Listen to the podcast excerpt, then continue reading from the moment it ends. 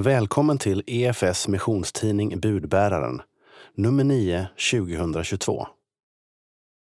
På framsidan ser vi en leende äldre dam, Elise Linkvist, med rubriken Förlåtelse gör oss fria.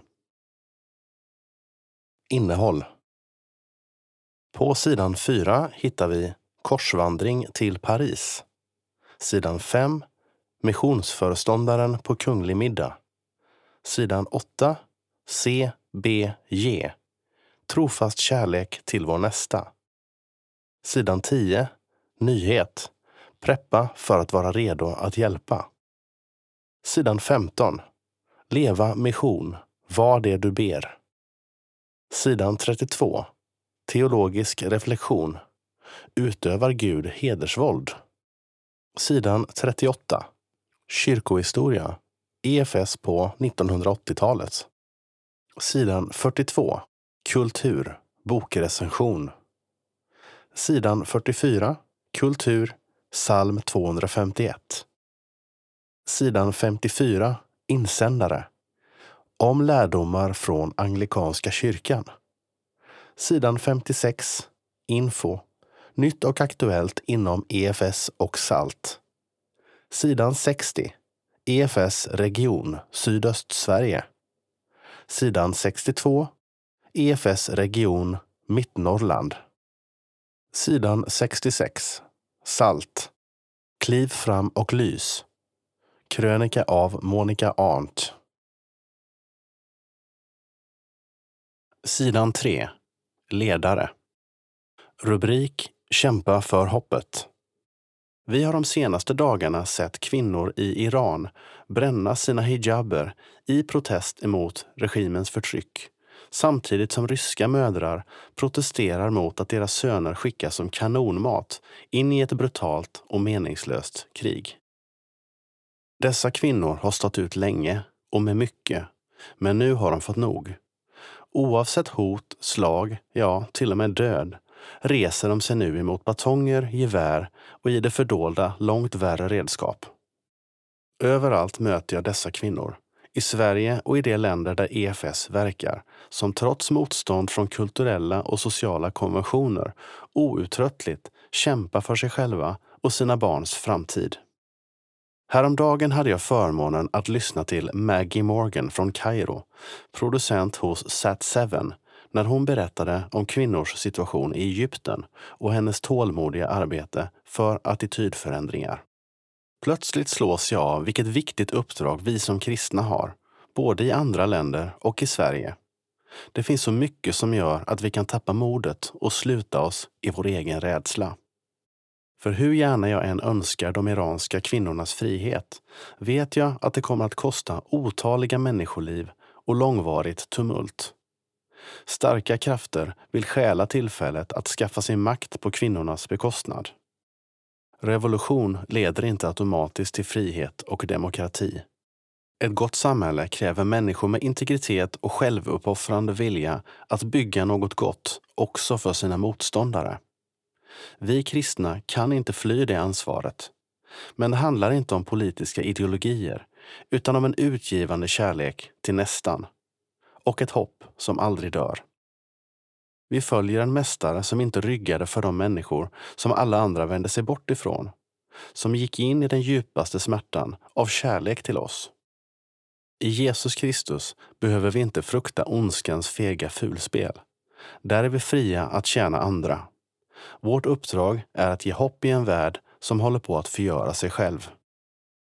Tack vare evangeliet vet vi att det aldrig är hopplöst, inte ens i dödens närhet. För döden är inte slutet.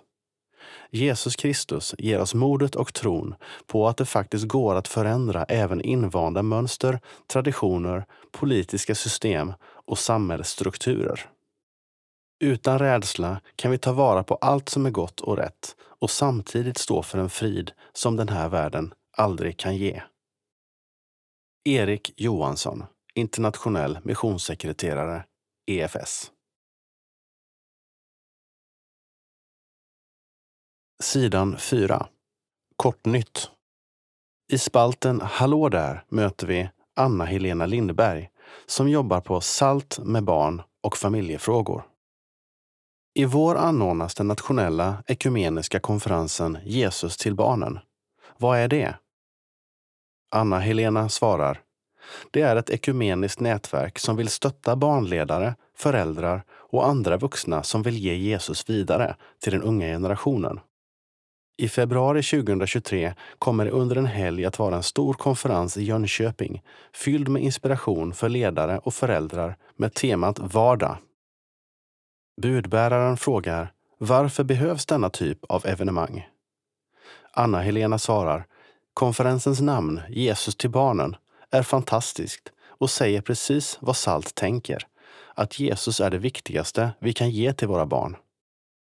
Det är ju inte alltid så lätt att mitt bland alla vardagsbestyr få in Jesus och konferensen ger både föräldrar och ledare verktyg att lyckas med det. Till höger på sida 4 ser vi rubriken Korset bars till Paris. En bild visar Mats Nyholm, Mattias Bjurenholt, Roland Furtenbach, Alf Lax och Karin Nyman med ett kors framför Eiffeltornet i Paris. Samt underrubriken En vandring som skapade uppmärksamhet och goda samtal om Jesus.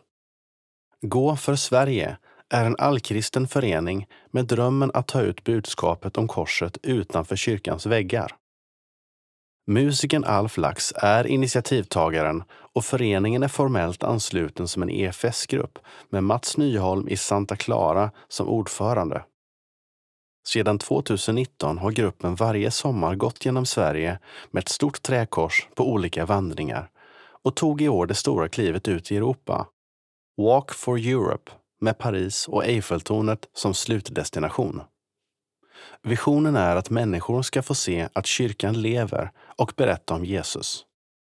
Korset väcker frågor och uppmärksamhet där vi kommer gående, inte särskilt diskret med ett kors på knappt tre meter, berättar prästen Fredrik Wefflö, som var med på Östgötavandringen, en av vandringarna som genomfördes i Sverige i somras. Fredrik berättar att vandrarna på kvällen försöker ha offentliga samlingar tillsammans med lokala kyrkor.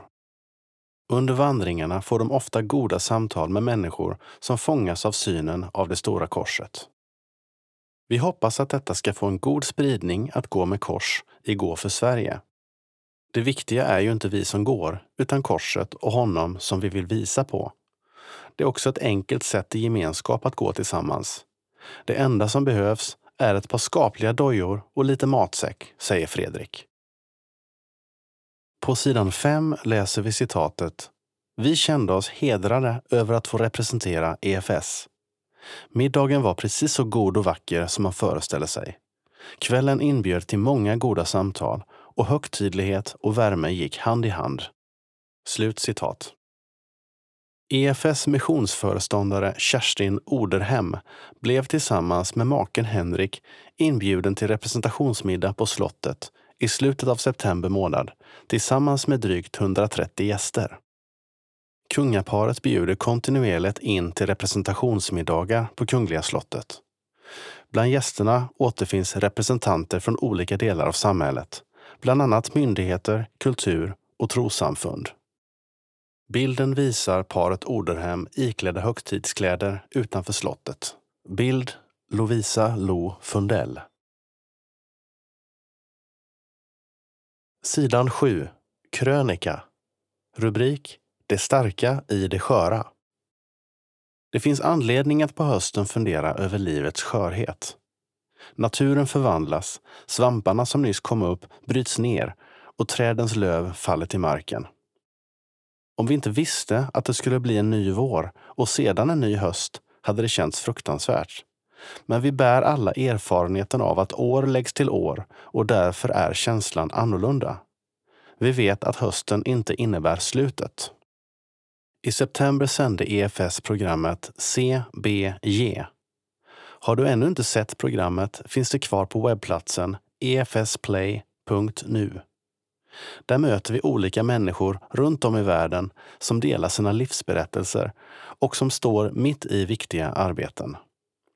Vi är nog många som känner förundran över hur lite som behövs för att göra stor skillnad och att det trots allt är möjligt att göra mycket med små resurser. Men mina tankar vandrar vidare och handlar om skörheten och om hur lätt det lilla skulle kunna ta slut. Detsamma gäller vårt arbete här hemma, våra små föreningar och vår egen kraft.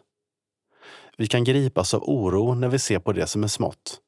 Men då behöver vi, precis som vi gör när det gäller årstiderna, se tillbaka, fast nu på kyrkans historia och lära oss att det som är litet och bräckligt inte är farligt. Skörheten går nämligen som en röd tråd, inte bara genom skapelsen, utan också genom kyrkans historia. Jesus använder fröet som en bild för Guds rike. Ett frö blir ett träd, litet kan bli stort, och det som inte ser ut som någonting är ändå stort och rikt inför Gud. Jesus visade på storheten i det lilla när han överlämnade uppdraget att nå hela världen åt en handfull människor. Guds rike är på många sätt ett tvärtomrike. Paulus fick höra Min nåd är allt du behöver. Och han fortsätter Ja, i svagheten blir kraften störst. Att leva beroende av Gud är det vackraste liv vi kan leva. Och med den insikten fick Paulus enträget arbeta vidare. Svagheten var inte en anledning till att ge upp, utan snarare en anledning till mer nåd.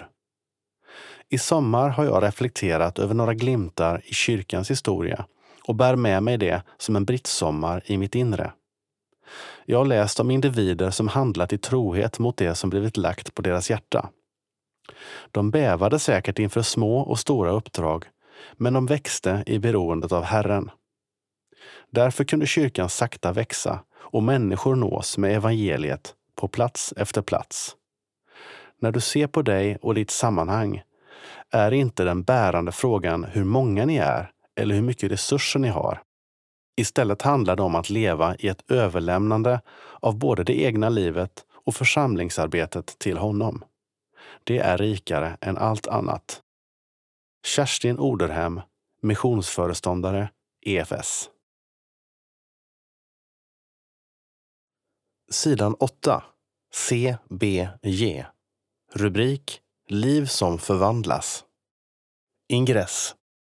För tolfte året i rad samlades EFS-are över hela landet för att se, be och ge till EFS mission den 24 september.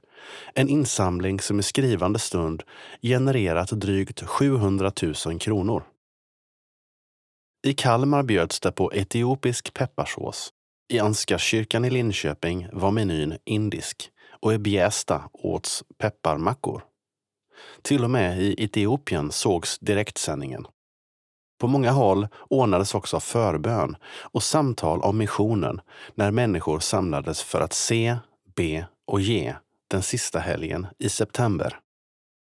Jag tycker att det var extra fint att få höra de personliga vittnesbörden, exempelvis Avekes livsberättelse från Etiopien och att få möta ögonläkaren Daisy från Padhar-sjukhuset i Indien. Det var uppmuntrande att få möta människorna i projekten och få se hur människors liv påverkas och förändras av EFS mission, säger Bertil Åman, som var en av dem som ansvarade för kvällen i Kalmar. Temat för årets CBJ var Leva mission och programmet tog sin utgångspunkt i bibelordet om kärlekens väg. Allt bär den, allt tror den, allt hoppas den. Första Korinthierbrevet kapitel 13, vers 7. Erik Johansson, som var programledare tillsammans med Sofia Svensson, betonade också just vikten av en kärlek som är uthållig och trofast, både i glädje och sorg. Vårt uppdrag är att stå kvar, långsiktigt och trofast, sa Erik. Under programmet fick tittaren följa med till flera samarbetsländer där EFS funnits länge. Somalia, Indien och Etiopien. Det är alla platser som drabbats hårt av olika kriser de senaste åren, men där EFS mission fått vara med och rädda liv och ge människor hopp på ett konkret sätt. Bland annat möter vi Ifra och Osman från Somalia som berättade hur torkan slagit hårt mot den somaliska landsbygden, men hur mobila kliniker och snabba humanitära insatser gör skillnad. Vi är så tacksamma för alla gåvor och böner som bär EFS mission. Det är det här enorma engagemanget som också gör det möjligt för oss att skapa långsiktig förvandling, både i Sverige men också tillsammans med våra systerkyrkor och samarbetsorganisationer i andra länder. Men vår önskan är också att många skulle få uppmuntras av allt fantastiskt som sker. Så har du inte sett programmet, gör det, säger Dan Woodrow som är insamlingsansvarig på EFS. Sida 9 visar en bild där de ansvariga för konferensen sitter och samtalar samt människor på plats i de berörda länderna.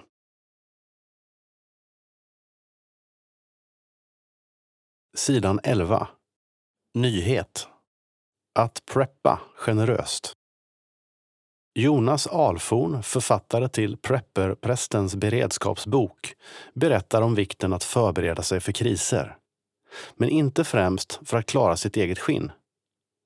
Ordet prepping får mig att tänka på att bunkra konserver, köpa spritkök och fylla vattendunkar. Men Jonas Alforn inbjuder mig till ett vidare perspektiv. Jag vill öka min beredskap för att vara redo att hjälpa andra, säger Jonas. Prepping är en diakonal fråga och drivkraften är att jag kan få göra något för min granne. Tänk att leva lite mer generöst.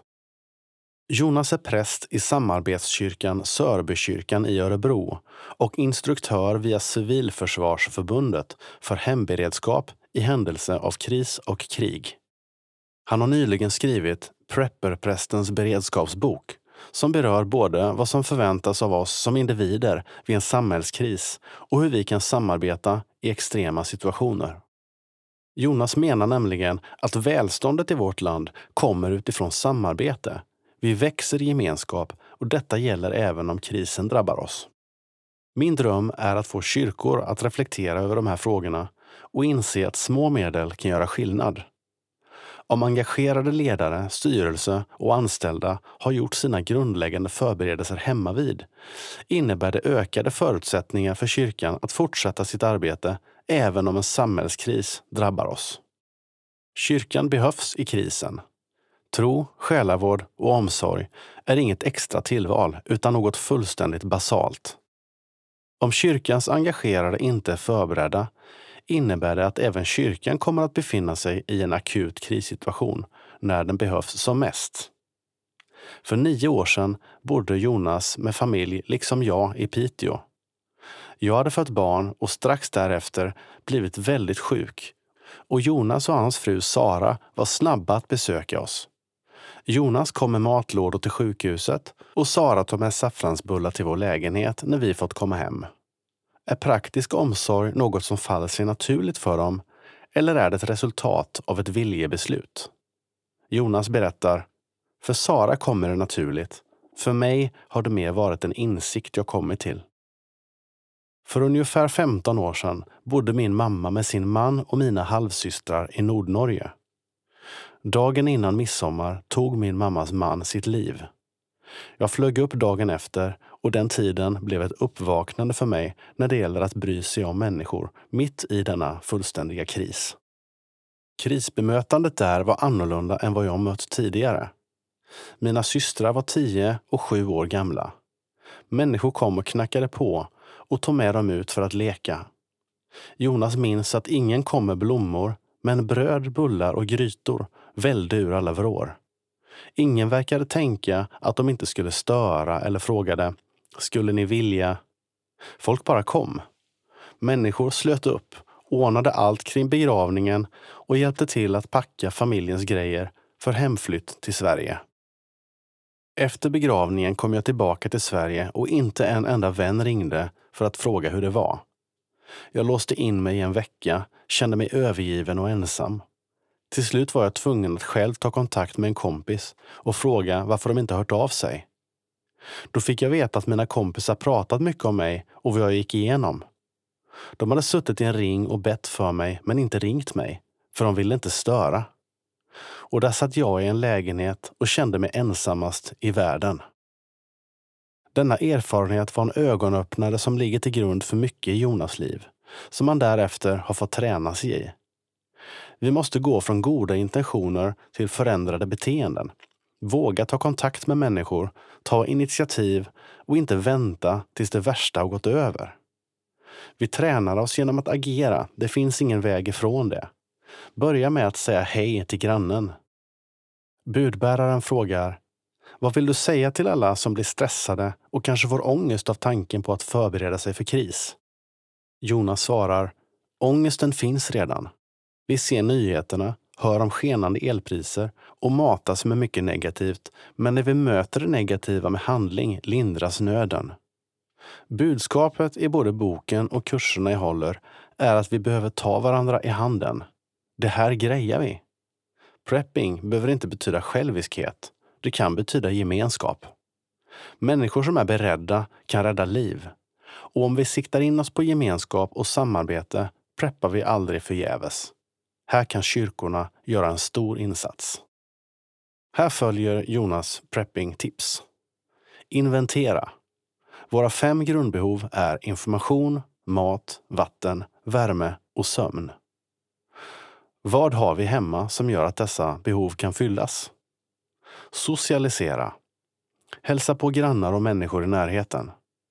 Den jag har hälsat på och har relation till är det lättare att samarbeta med. Komplettera. Handla det som behövs för att komplettera det du redan har. Utgå från att du ska klara dig i en till två veckor vintertid. En bild visar Jonas sittande vid sin bil med bagaget lastat med spade, yxa, vattendunk, bensindunk, tejp, liggunderlag, bibel och andra förnödenheter. Text av Elin Sharev Svensson. Bild Rickard L Eriksson. Sidan 14. Leva mission. Sidan 14 visar en kvinna med cykelhjälm och rubriken Barnen ska känna sig älskade. Ingressen säger Vad betyder att leva mission för dig? Kvinnan på bilden som heter Silva Svensson svarar jag har under många år engagerat mig i barnverksamheten Draget i Storebro där jag bor med min familj. För mig är det viktigt att få en personlig relation till vart och ett av barnen Därför har jag cyklat runt och delat ut inbjudningarna istället för att posta dem. Jag vill att barnen ska känna sig speciella och älskade. När jag leder barnsamlingar så ber jag Gud, verka i mig trots min ofullkomlighet. Då är det som att ett varmt täcke omsluter samlingen och barnen får möta Guds kärlek. Bild Emilia Schöjer. Sidan 15. Mikael Artursson och Martin Alexandersson ger oss en utmaning för den kommande månaden. Rubrik Var det du ber. Det finns en berättelse om en man som går runt i en stad och utifrån all nöd han ser ställer han Gud till svars. Varför gör du inget? Guds svar till honom är en enkel motfråga. Varför gör du inget? Berättelsen är talande Visst är det så att också vi ibland ber Gud lösa saker han redan gett oss resurser och förutsättningar att ordna själva. Vare sig det handlar om den ensamme mannen, de nyanlända flyktingarna eller studenten utan bostad kan vår bön innebära att vi i själva verket lämpar över uppdraget på Gud eller någon annan. Samma princip ser vi även när det gäller att människor ska komma till tro. Vi ber att människor ska komma till tro eller att Gud ska sända en väckelse. Bönen låter bra, men handen på hjärtat, är det så våra föredömen i Nya testamentet ber?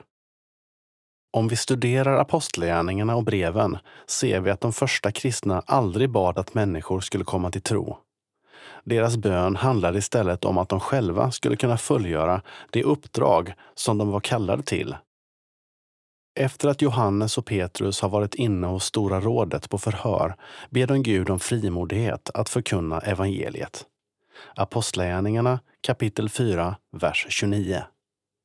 Paulus ber om hjälp att förkunna evangeliet så frimodigt som man bör och om en öppen dörr för evangeliet. Efesiebrevet kapitel 6, vers 20 och Kolosserbrevet kapitel 4, vers 3. Jesus uppmanar oss slutligen även att be för arbetare till skörden. Lukas kapitel 10, vers 2. I dessa exempel är det tydligt att lärjungarna är medvetna om att uppdraget att dela tron är givet till Jesu efterföljare. Deras böner handlar därför om att få kraft och möjlighet att fullgöra uppdraget. Nu kan vän av ordning undra över om det inte finns större utmaningar än att vi formulerar oss fel när vi ber. Självklart är det så. Men vår bön speglar vår tro och vårt hjärtas längtan. Om vi därför med våra böner försöker lägga över något på Gud som han egentligen har kallat oss till, så är det värt att notera. Hur ska vi då be? En enkel bön att be är att Gud ska öppna tre områden i en människas liv. Det första är att Gud ska öppna hennes hjärta för evangeliet.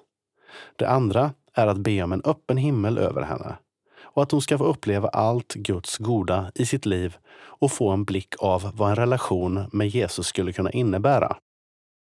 Det tredje är att be om en öppen mun för dig själv. Att du, när läge ges, frimodigt kan berätta om Jesus. Dessa tre böner tror vi är en bön som ligger i linje med hur de första kristna levde och bad.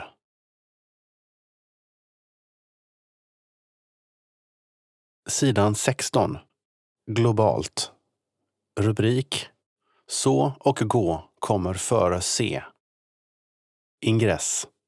Ett frö såddes i Jan Örskov under flyktingvågen 2015 att få använda andra halvleken i sitt liv till att tjäna människor från Mellanöstern. Nu är han operativ chef på satellit-tv-bolaget Sat7 och berörs djupt av berättelserna om vad sändningarna fått betyda. Sidorna 17 och 18. Två stora bilder visar här en husfasad med balkonger och mängder av parabolantenner och ett hus med flyktingbarn i Libanon som sitter och följer Sat7s tv-program. Brandgula löv virvlar genom gatorna och rullväskorna studsar över Köpenhamns knaggliga trottoarer när vi skyndar genom staden för att hinna i tid till intervjun med Jan Örskov. Budbäraren har fått en timme med Sat7s operativa chef innan helgens Europakonferens ska börja och alla andra partners strömmar till. På de små torgen i staden dignar marknadsstånden av nyplockad svamp, maffiga solrosor och närodlade äpplen och pumpor. Vinden är kall, men skördens alla färger värmer. Jan möter oss i tamburen på Det danske bibelsällskap där vi får låna ett litet rum på övervåningen. Han har just kommit hem från ett besök i Beirut och möten med ett av alla produktionsteam som finns utspridda i Mellanöstern och Nordafrika, den så kallade MENA-regionen. Jan skakar på huvudet. Det är en otroligt svår tid för Libanon, berättar han. Inflationen skenar och många unga och välutbildade flyr landet. Bara under de få dagar Jan var där hann växelkursen ändras drastiskt flera gånger och oron bland dem han mötte var påtaglig. Samtidigt är jag väldigt tacksam över att vi kan finnas på plats och göra Guds kärlek synlig mitt i svårigheterna, säger Jan. En av de programserier som blivit extra viktiga för Sat7s tittare de senaste två åren heter You are not alone, alltså Du är inte ensam. Det första programmet sändes direkt efter den stora explosionen som skakade Beirut i augusti 2020. Därefter har programmen fortsatt lyfta krisdrabbade människor och svåra situationer runt om i Mellanöstern och Nordafrika, exempelvis från svältens Jemen och efter översvämningarna i Sudan. Syftet är både att låta vanliga människors röster bli hörda, men också att visa hur kyrkan hjälper utsatta människor och att visa på Guds kärlek, att precis som Jesus finnas hos de minsta och visa att ingen är ensam. Vi har fått ett enormt gensvar på de här programmen. Människor har känt sig väldigt ensamma och isolerade, både under pandemin och i flera av de kriser som drabbat regionen. Att våra tittare har ett behov av att prata har vi också sett genom att antalet människor som ringer in efter sändningarna ökat dramatiskt. Vi har fått anställa nästan dubbelt så många för att svara i telefonen, för att samtala och be med människor under de senaste två åren, berättar Jan. Regnet smattrar nu ettrigt mot Bibelsällskapets gamla glasrutor och vi backar bandet ett par år. Jan Örskov är nämligen relativt ny i sin roll som operativ chef för Sat7.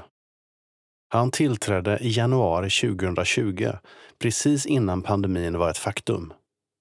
Han lämnade då en lång och framgångsrik karriär inom dansk radio, tv och digital medieproduktion, senast som ledande redaktionschef.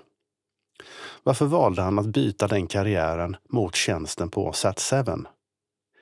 Det är en lång historia, skrattar Jan. Egentligen såddes det första fröet redan 2015. Det var höst, precis som nu, och jag satt hemma vid tvn med min fru Pia och såg karavanerna av flyktingar från Mellanöstern och Nordafrika som vandrade till fots genom Danmark under den stora flyktingvågen. Det hände något i mig och jag vände mig till Pia och sa Kanske kan vi göra något för dem. Våra söner hade precis flyttat ut och jag upplevde att det var en slags halvlek i mitt liv. Jag började fundera på hur jag skulle kunna göra något annat med andra halvan av mitt liv, men ändå använda all den erfarenhet jag fått med mig från mitt arbete med journalistik och ledarskap, berättar Jan. Längtan efter en andra halvlek fortsatte växa och efter några månader dök det upp en ung afghansk kille i deras församling. Jan och Pia bestämde sig för att bli kontaktfamilj och under de kommande åren kom han att bli som en extra son. Han var journalist, precis som jag och Pia, så vi hade mycket gemensamt, berättar Jan.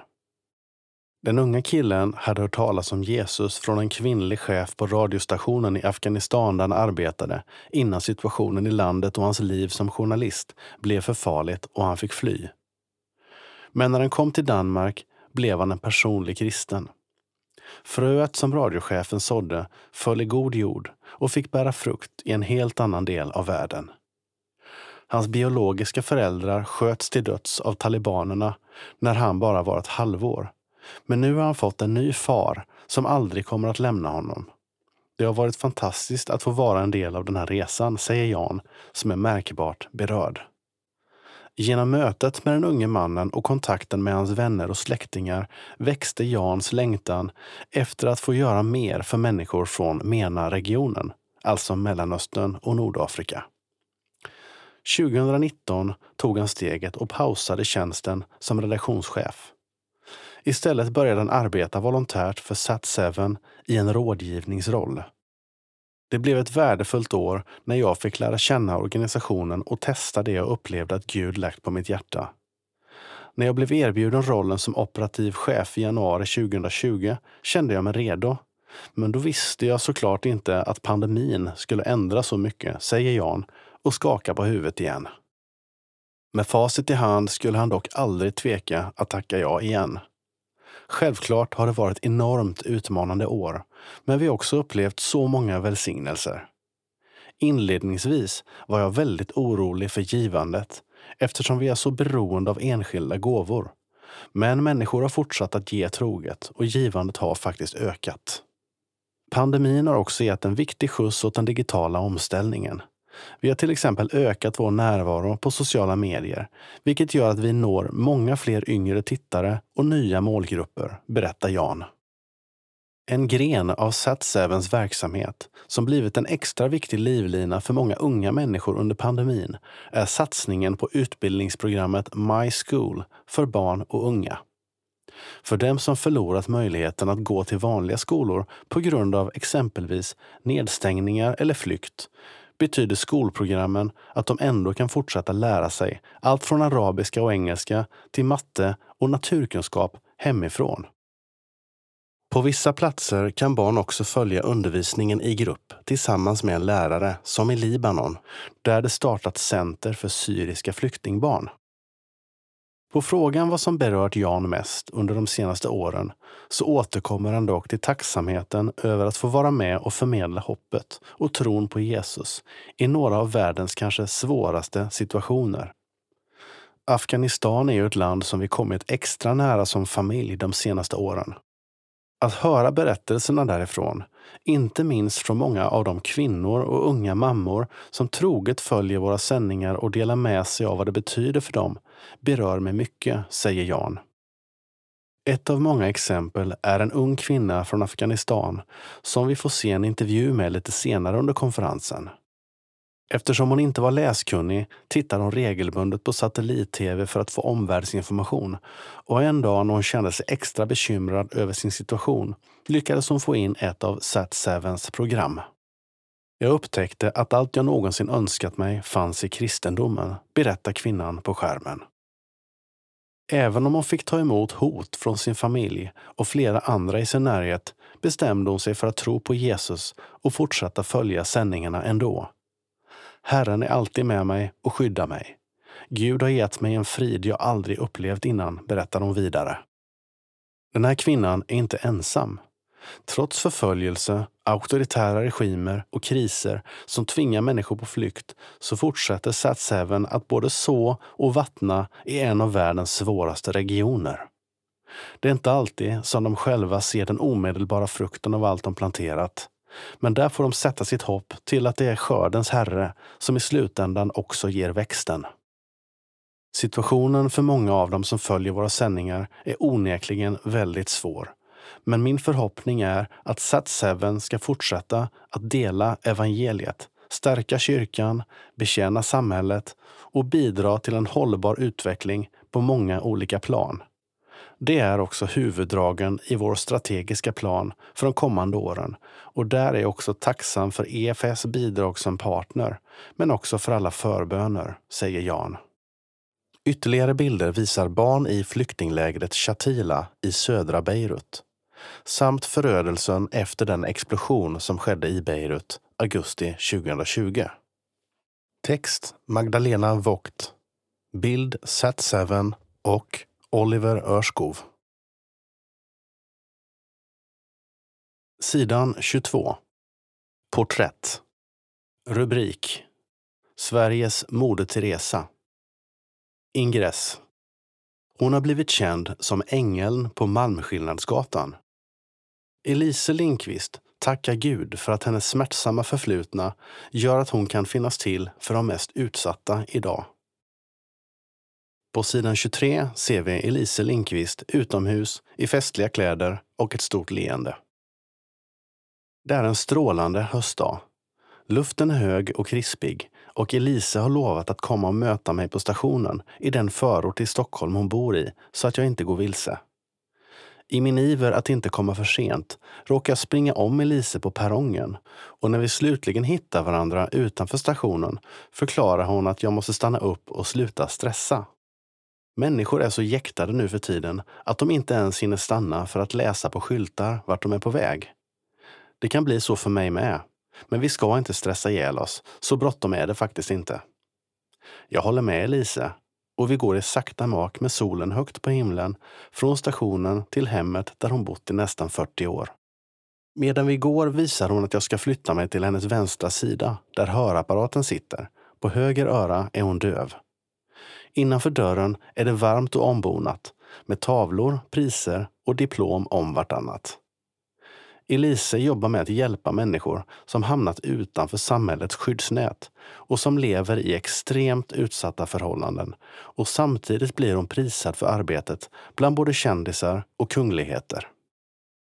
När vi sitter i hennes ljusa kök och njuter av kanelbullar och hett kaffe pekar jag på ett fotografi på väggen bakom Elise där hon skakar hand med påve Franciscus. Bredvid står Elises närmaste vän, människorättsadvokaten Rut Nordström med ett strålande leende. Det var en fantastisk dag. Jag bubblade av glädje och kunde knappt hålla mig för skratt. Vi stod vid ett staket och det fanns en liten bräda som Rut sa åt mig att ställa mig på så att jag med mina 147 centimeter skulle komma lite högre upp. Påven visste precis vem jag var när vi hälsade och ut ur min mun kom orden Hej lille påven. Jag blev så till mig att jag ville klättra över staketet för att krama honom. När han höll min hand sa han Du är Sveriges Moder Teresa. Jag blev så paff att jag höll på att trilla baklänges och Rut fick hålla i mig, men han stod på sig och sade det en gång till. Elise ler och gestikulerar när hon pratar och ofta bryter hon ut i ett hjärtligt skratt. Det vita köksbordet vi sitter vid är hennes startpunkt för dagen här sitter hon varje morgon med sin kopp kaffe och en hårdmacka med smör och ost. Är hon på dåligt humör brukar hon låtsas att hon är tjuren Ferdinand när hon doftar på blommorna som står i fönsterkarmen. Och det gör henne oftast på bättre humör. Sedan är det ett fullspäckat schema resten av dagen. Regelbundet besöker jag människor med skyddad identitet och varannan måndag hjälper jag fångar som ska ut i samhället. Att sitta flera år bakom murarna och sedan plötsligt leva som alla andra kan vara väldigt påfrestande. Hur går det egentligen till att planera matinköp och handla? Allt sådant stöttar jag upp.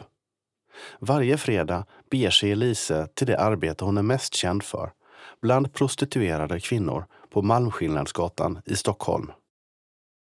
Som uppladdning brukar hon prick klockan 13 släppa det hon har för händerna och lägga sig raklång i sängen i 15 minuter.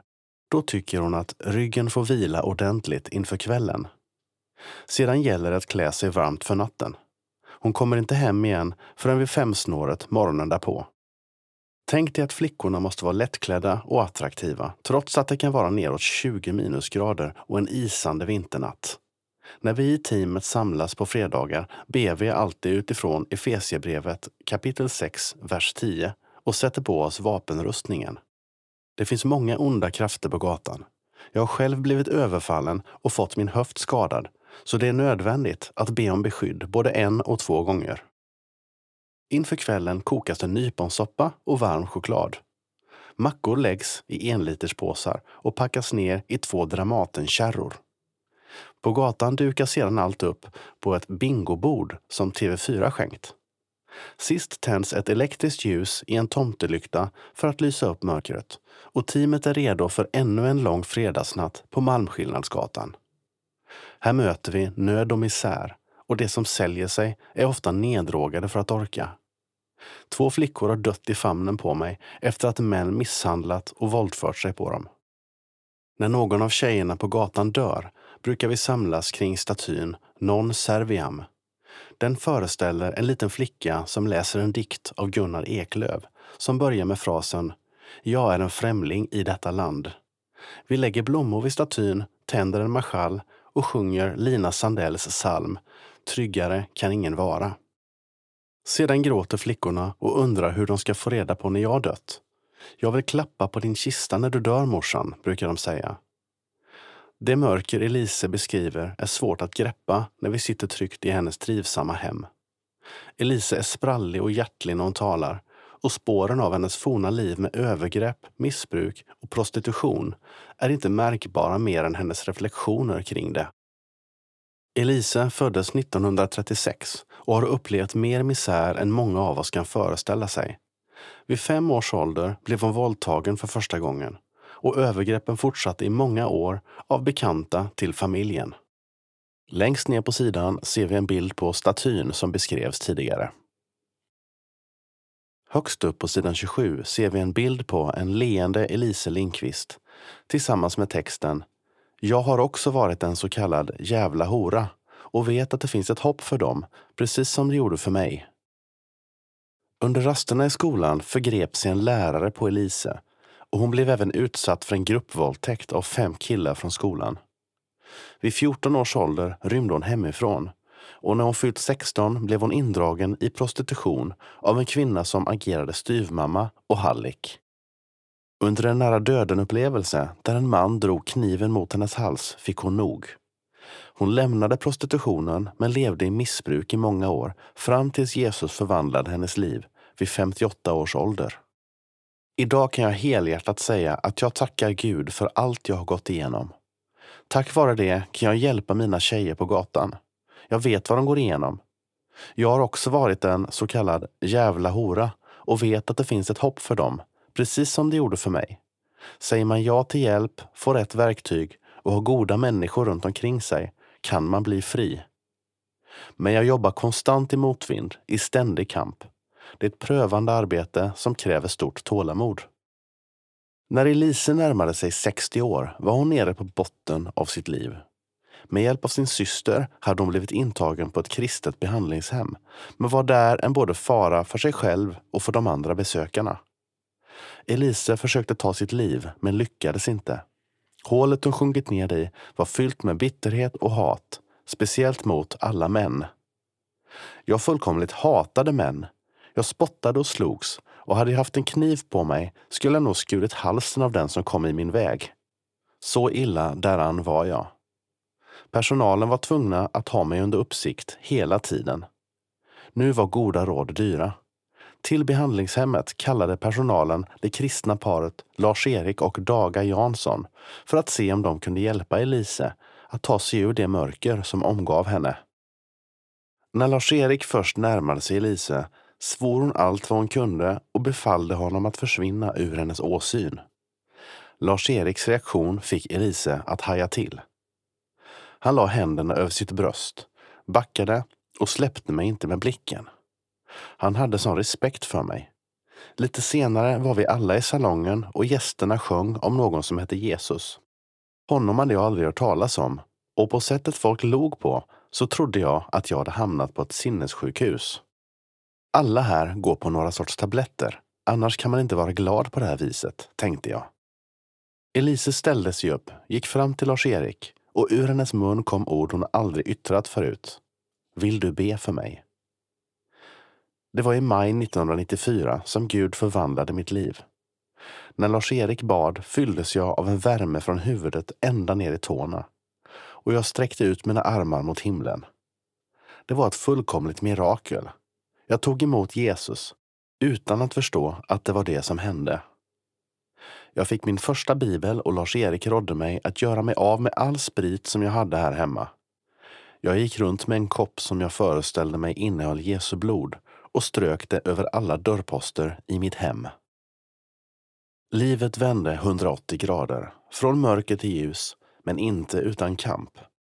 Att bli fri från droger och sprit tog ett år av hårt arbete och att bli lossad från bojorna av hat och bitterhet som bundit henne till ande, kropp och själ skulle också bli en strid.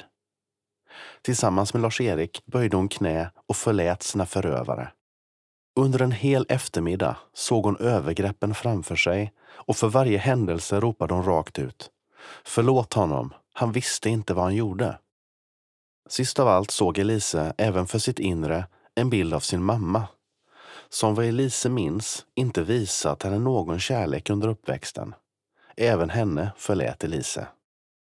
På sidan 28 ser vi en bild av en medalj som ligger i sin ask tillsammans med texten För några år sedan fick Elise motta medalj från kungen och drottningen för sitt arbete bland utsatta.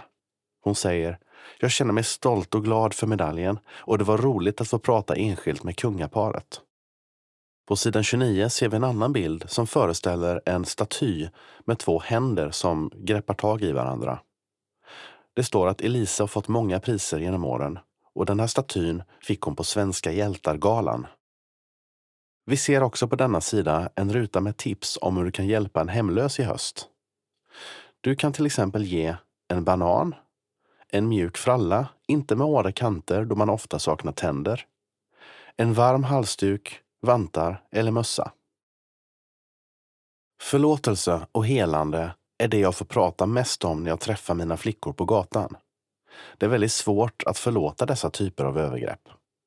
Men genom förlåtelsen blir vi fria. När jag hade förlåtit mina förövare kände jag hur år av smärta sakta lämnade min kropp. Och efter en månad var allt borta. Det var då jag började älska karar och skulle kunna krama varenda en. Elise skrattar och minns hur det var när hon först kom till Santa Clara kyrka i Stockholm. Hon hade gått förbi kyrkan några gånger efter sitt starka möte med Jesus.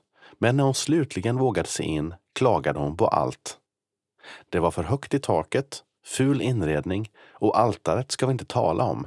Jag hade aldrig varit inne i en sådan kyrka förut. Jag bara gnällde. Karl-Erik Salberg kom fram till mig där jag satt längst bak och tryckte och jag talade minsann om för honom vad jag tyckte om hans hemskt fula kyrka. Vad säger du? frågade Karl-Erik. Och så började vi prata. Jag fick börja hjälpa till med att bre smörgåsar och assistera deras arbete med hemlösa. När jag blivit lite varm i kläderna frågade de om jag ville slå följe till Malmskillnadsgatan. Här vill jag vara, deklarerade jag. Och så började arbetet med de prostituerade. I över 25 år har Elise besökt Malmskillnadsgatan varje fredagkväll.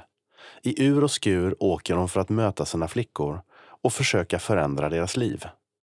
Och det finns ljusglimtar i denna mörka värld där hon kämpar för sina flickors frihet. Hon berättar om tjejer som tagit sig ur prostitutionens grepp, börjat plugga, fått jobb och familj. Det finns hopp i alla situationer. Och myten om den glada horan spräcker Elise hål på. Hon har aldrig träffat någon som säljer sin kropp för nöjes skull. En bild på sidan visar Elise på promenad i en skog eller en park. Idag är Elise fri från de bojor som band henne under större delen av hennes liv. Hon sjuder av liv och har något flickaktigt över sig, som om hon återerövrar den barndom som gick förlorad. Hon berättar att hon älskar att klä sig färgglatt och brukar dansa hemma i köket med Jesus. Jag är inte den som ropar om min tro, utan lever ut den genom mina gärningar. Jag blir välsignad av att lyssna på lovsång och psalmsång och läser mycket i Bibeln. Det bygger upp mig andligt och frigör själen. Gud har varit så god mot mig och skyddat mig från döden flera gånger. Jag tror jag var menad att leva detta liv för att kunna hjälpa dem jag idag arbetar med. Nu är Elise 86 år gammal och att dö har hon inga planer på inom den närmsta framtiden. Men när den dagen kommer vet hon precis var hon vill befinna sig. Min önskan är att få dö uppe på gatan med flickorna runt omkring mig och inte i någon sjukhussäng. De ska sjunga Tryggare kan ingen vara när jag ligger där. Det är min högsta önskan. Text Lovisa Lo Fundell. Bild Erika Persson.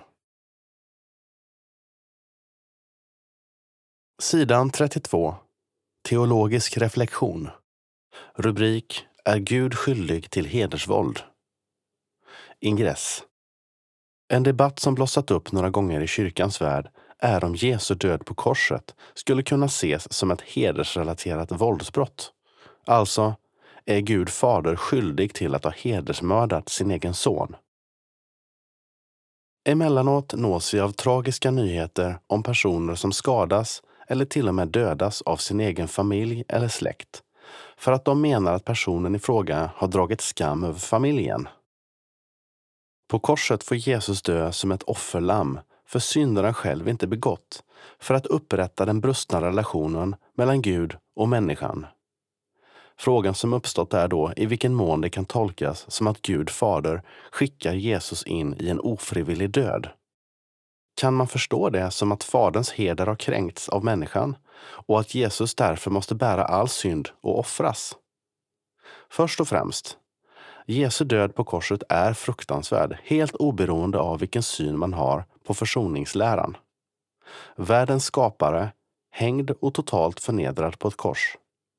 I Matteus kapitel 26, vers 36 till 46 kan vi följa Jesu skälvande tid innan han blir tillfångatagen. Natten i Getsemane är fylld av hela mänsklighetens ångest. Jesus ber desperat och vi kan bara ana brottningskampen inför det som väntar honom. Men han står kvar och låter det ske. Det är verkligen ingen lätt fråga att ta sig an. Jag närmar mig frågan genom att utreda skillnaderna mellan den subjektiva och den objektiva försoningsläran. Svaret på frågan kommer troligen skilja sig beroende på vilken ansats av dessa två du tar. Den objektiva försoningsläran innebär att det finns något som ligger mellan Gud och människan, synden. Det betonas att synden väcker Guds vrede eftersom den leder till död och splittring, förstör för hans skapelse och är helt skild från Guds helighet. Från de första sidorna i Bibeln förstår vi att vi människor föds in i en värld där alla har syndat och gått miste om härligheten från Gud. Romarbrevet kapitel 3, vers 23 till 26. Guds vrede blir därmed också riktad mot oss människor.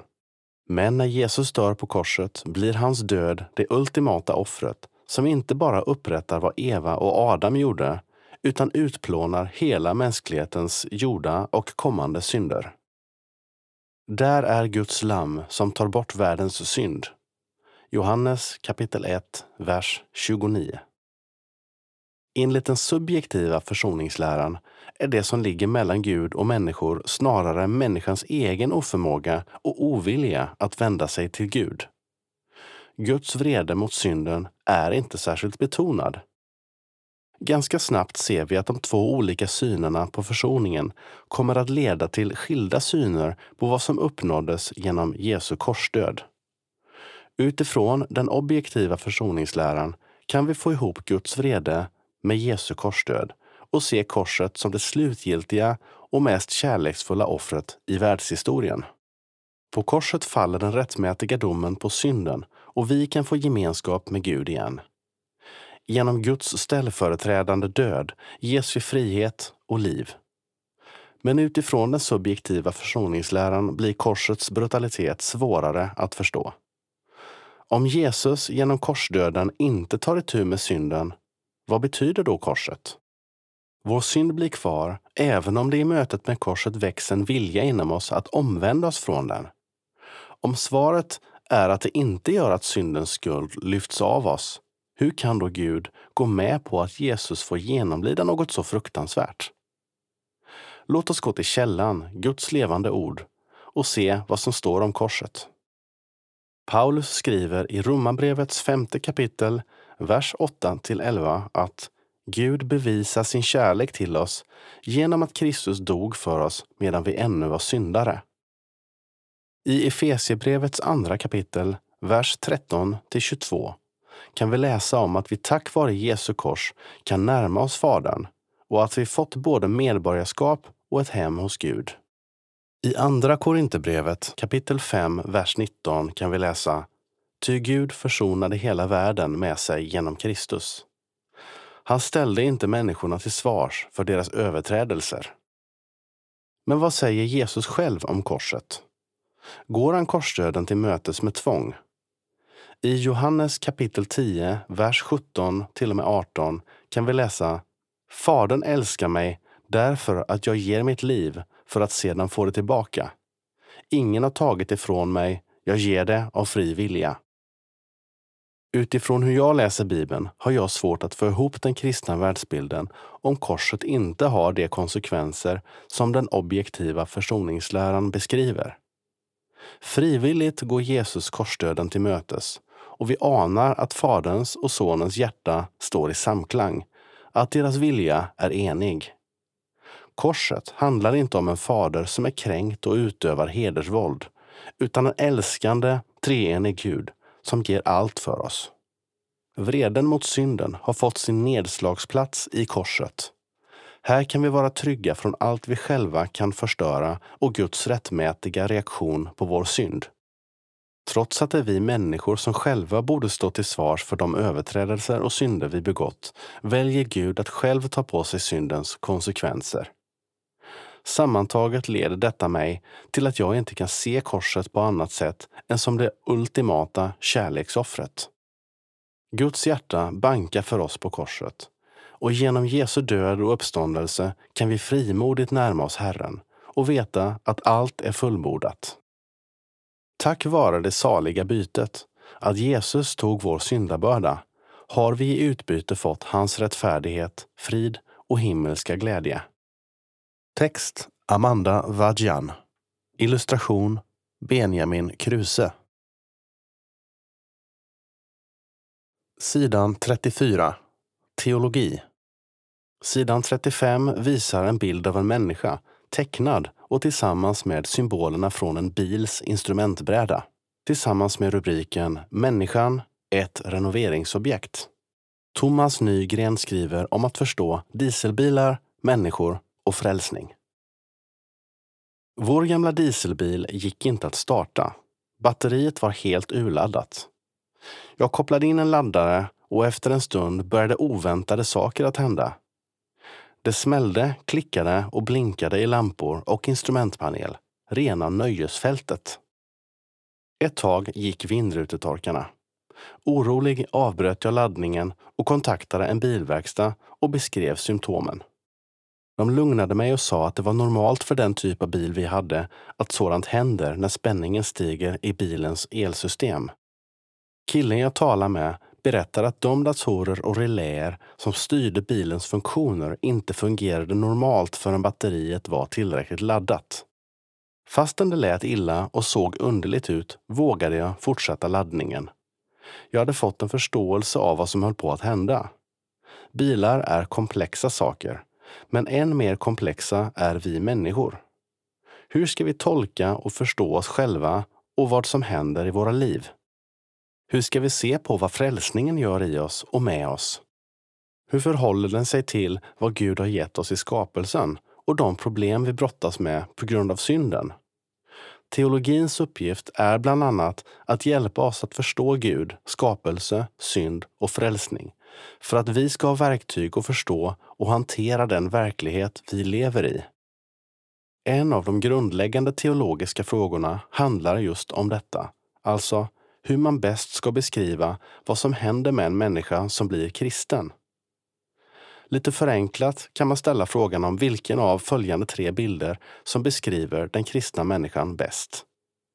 Kan hon bäst liknas vid ett gammalt hus som rivits och ersatts av ett helt nytt hus? Eller är det bättre att likna henne vid ett hus som genomgått en renovering ända från grunden? Ett tredje alternativ är att likna henne vid ett hus som trots allt är i hyfsat skick men som fått en påbyggnad och en ny fräsch övervåning. Översatt till teologiska termer är den fråga som ställs här hur relationen mellan natur och nåd bäst kan beskrivas. Beroende på hur man tänker här kommer man att hantera sitt liv och sina utmaningar olika. Bilden av människan som ett gammalt hus som rivits och ersatts av ett helt nytt innebär att man ser det som fanns i människans gamla liv så problematiskt och skadat av synden att det inte finns något gott som går att anknyta till. Den som vuxit upp eller befunnit sig i riktigt radikala väckelsesammanhang kan känna igen sig i denna typ av synsätt. Även om det inte alltid var detta synsätt som rakt av predikades, låg de radikala slutsatserna nära till hands. Inte sällan har det här synsättet även inneburit en nedvärdering av kroppen och dess behov. Kroppen och köttet, det som står Gud emot, har blivit sammanblandat. En annan sammanblandning som skett allt för många gånger är att man inte sett skillnaden mellan självförakt och syndakännedom. Bakgrunden till de problem detta synsätt inneburit är att man i praktiken saknat en lära om skapelsen. Den har uppslukats av en lära om synden. Denna typ av kristen tro kan bädda för att den enskilde lite senare i livet blir besviken och ibland till och med bitter för att livet blivit så begränsat. Det här synsättet ger inte heller några nycklar till att förstå varför det kan finnas så mycket gott bland hedningarna. Givetvis finns trots alla problem även poängen med detta synsätt. En styrka är att man tydligt ser synden och söker att radikalt bryta med det destruktiva som finns i livet. På andra sidan av skalan har vi beskrivningen av människan som ett hus som fått en påbyggnad, en ny övervåning. Här finns en stark betoning på Guds goda skapelse. Skapelsen betonas så mycket att den nästan helt slukar syndens problematik. Här finns absolut inte tanken att allt måste bort för att ge plats för ett helt nytt bygge. Strategin blir snarast att genom uppmuntran bekräfta människan så att hon varken behöver kämpa med självförakt eller dåligt samvete för någon synd. Ibland blir detta en motbild som lyfts fram för att parera för biverkningarna i den slutna kristendom som inte ger ordentlig plats för skapelsen. Det blir lätt en typ av bekräftelsekristendom som förkunnar ett slags psykologiserad självhjälpsfilosofi, den västerländska mainline-kyrkans marknadsanpassade kristendom som inte stöter någon. Här blir problemet, som så småningom kan göra sig påmint, att den som brottas med sin egen synd och med världens ondska inte får någon riktig hjälp. Bra självkänsla och gott självförtroende som man kan få hjälp med här är inte samma sak som att få hjälp med syndernas förlåtelse och ett nytt liv. Trots allt har även detta synsätt sina förtjänster. Bland annat påminner det oss om Guds skapelses godhet. Jag vill påstå att det finns ett betydligt bättre alternativ till båda synsätten ovan. Vi har i bilden av den kristna människan som ett hus som renoveras en beskrivning som svarar både mot bibelordet och livets utmaningar på ett mer fullödigt sätt. Här förnekas inte vare sig den goda skapelsen, det är samma hus som tidigare, eller den katastrofala synden. En renovering från grunden behövs. Till god andlig vägledning i luthersk kristendomstolkning hör att inse skillnaden på skapelse och frälsning, en distinktion som hör ihop med detta synsätt. I förlängningen av ordparet skapelse och frälsning har vi ett mycket användbart verktyg för att förstå Guds sätt att arbeta i denna värld och förstå oss själva och våra medmänniskor i vår dubbelhet. Inom ramarna för skapelsen har vi trots syndens skador förmåga både till det som är gott och det som är ont. Vi kan bygga vidare på det goda som finns i skapelsen och ta emot allt som bidrar till livet, vare sig det är varmt troende människor eller gudsförnekare som hjälper oss. Gud arbetar för att trots synden upprätthålla skapelsen genom oss alla oavsett tro, så långt vi gör det goda. En annan dimension av att bejaka skapelsen är att erkänna att vi kan ta hjälp av både sjukvård och psykologi för att hantera våra problem inom skapelsens ramar. Världen är på detta sätt öppen för mig som kristen. Frälsningen har andra villkor. Den har djupast sett med vår gudsrelation att göra och hanterar gudsupproret inom oss. Den har att åtgärda andlig död, att vi gått vår egen väg. Evangelium predikar för oss om Guds eviga kärlek och att Gud i Kristus öppnat vägen. Evangelium tillsäger oss syndernas förlåtelse och erbjuder liv och salighet med Gud. Här gäller inte nåden som påbyggnad på naturen, utan nåden är i detta avseende något som går ända ner i botten av våra liv. En teologisk beskrivning av människan som tar skapelsen, synden och frälsningen på allvar hjälper oss att ge plats både för det mänskliga och gudomliga i våra liv som kristna. För den som vill fördjupa sig i hur en sådan människosyn kan utvecklas rekommenderar jag ett litet men oerhört innehållsrikt häfte som Agne Nordlander skrev 1980 med titeln Mysteriet människan. Det kan gå att hitta på antikvariatet om man har tur. Kanske vore detta häfte något för EFS budbäraren att damma av och ge ut igen.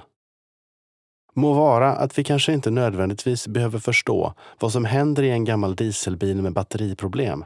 Men för en hållbar och sund tro behöver vi en god teologi som räcker oss hållbara, bibelförankrade tolkningar av livet. En bild visar här ytterligare lampor från en bils instrumentpanel, där bland annat behov av service antyds. Text Thomas Nygren. Illustration Benjamin Kruse. Sidan 38. Kyrkohistoria.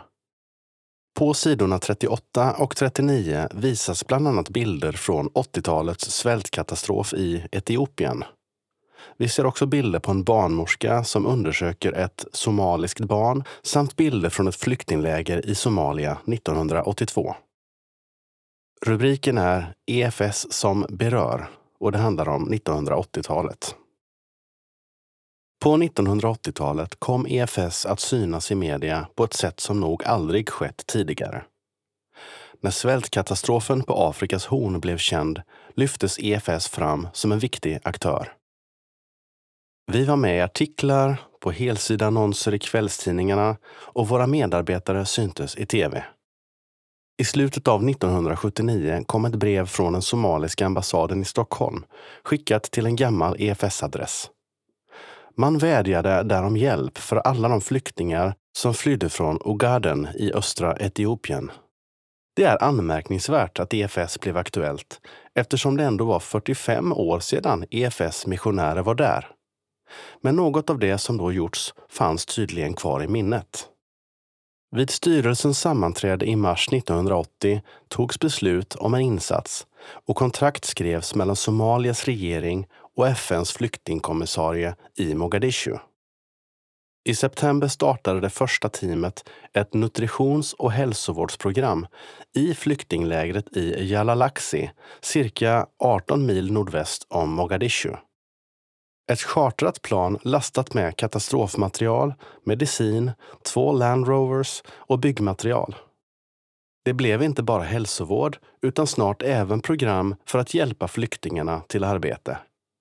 Allt från åsnekärror för vattentransport och tegelstenstillverkning till utbildning i hantverk, vävning och snickeri.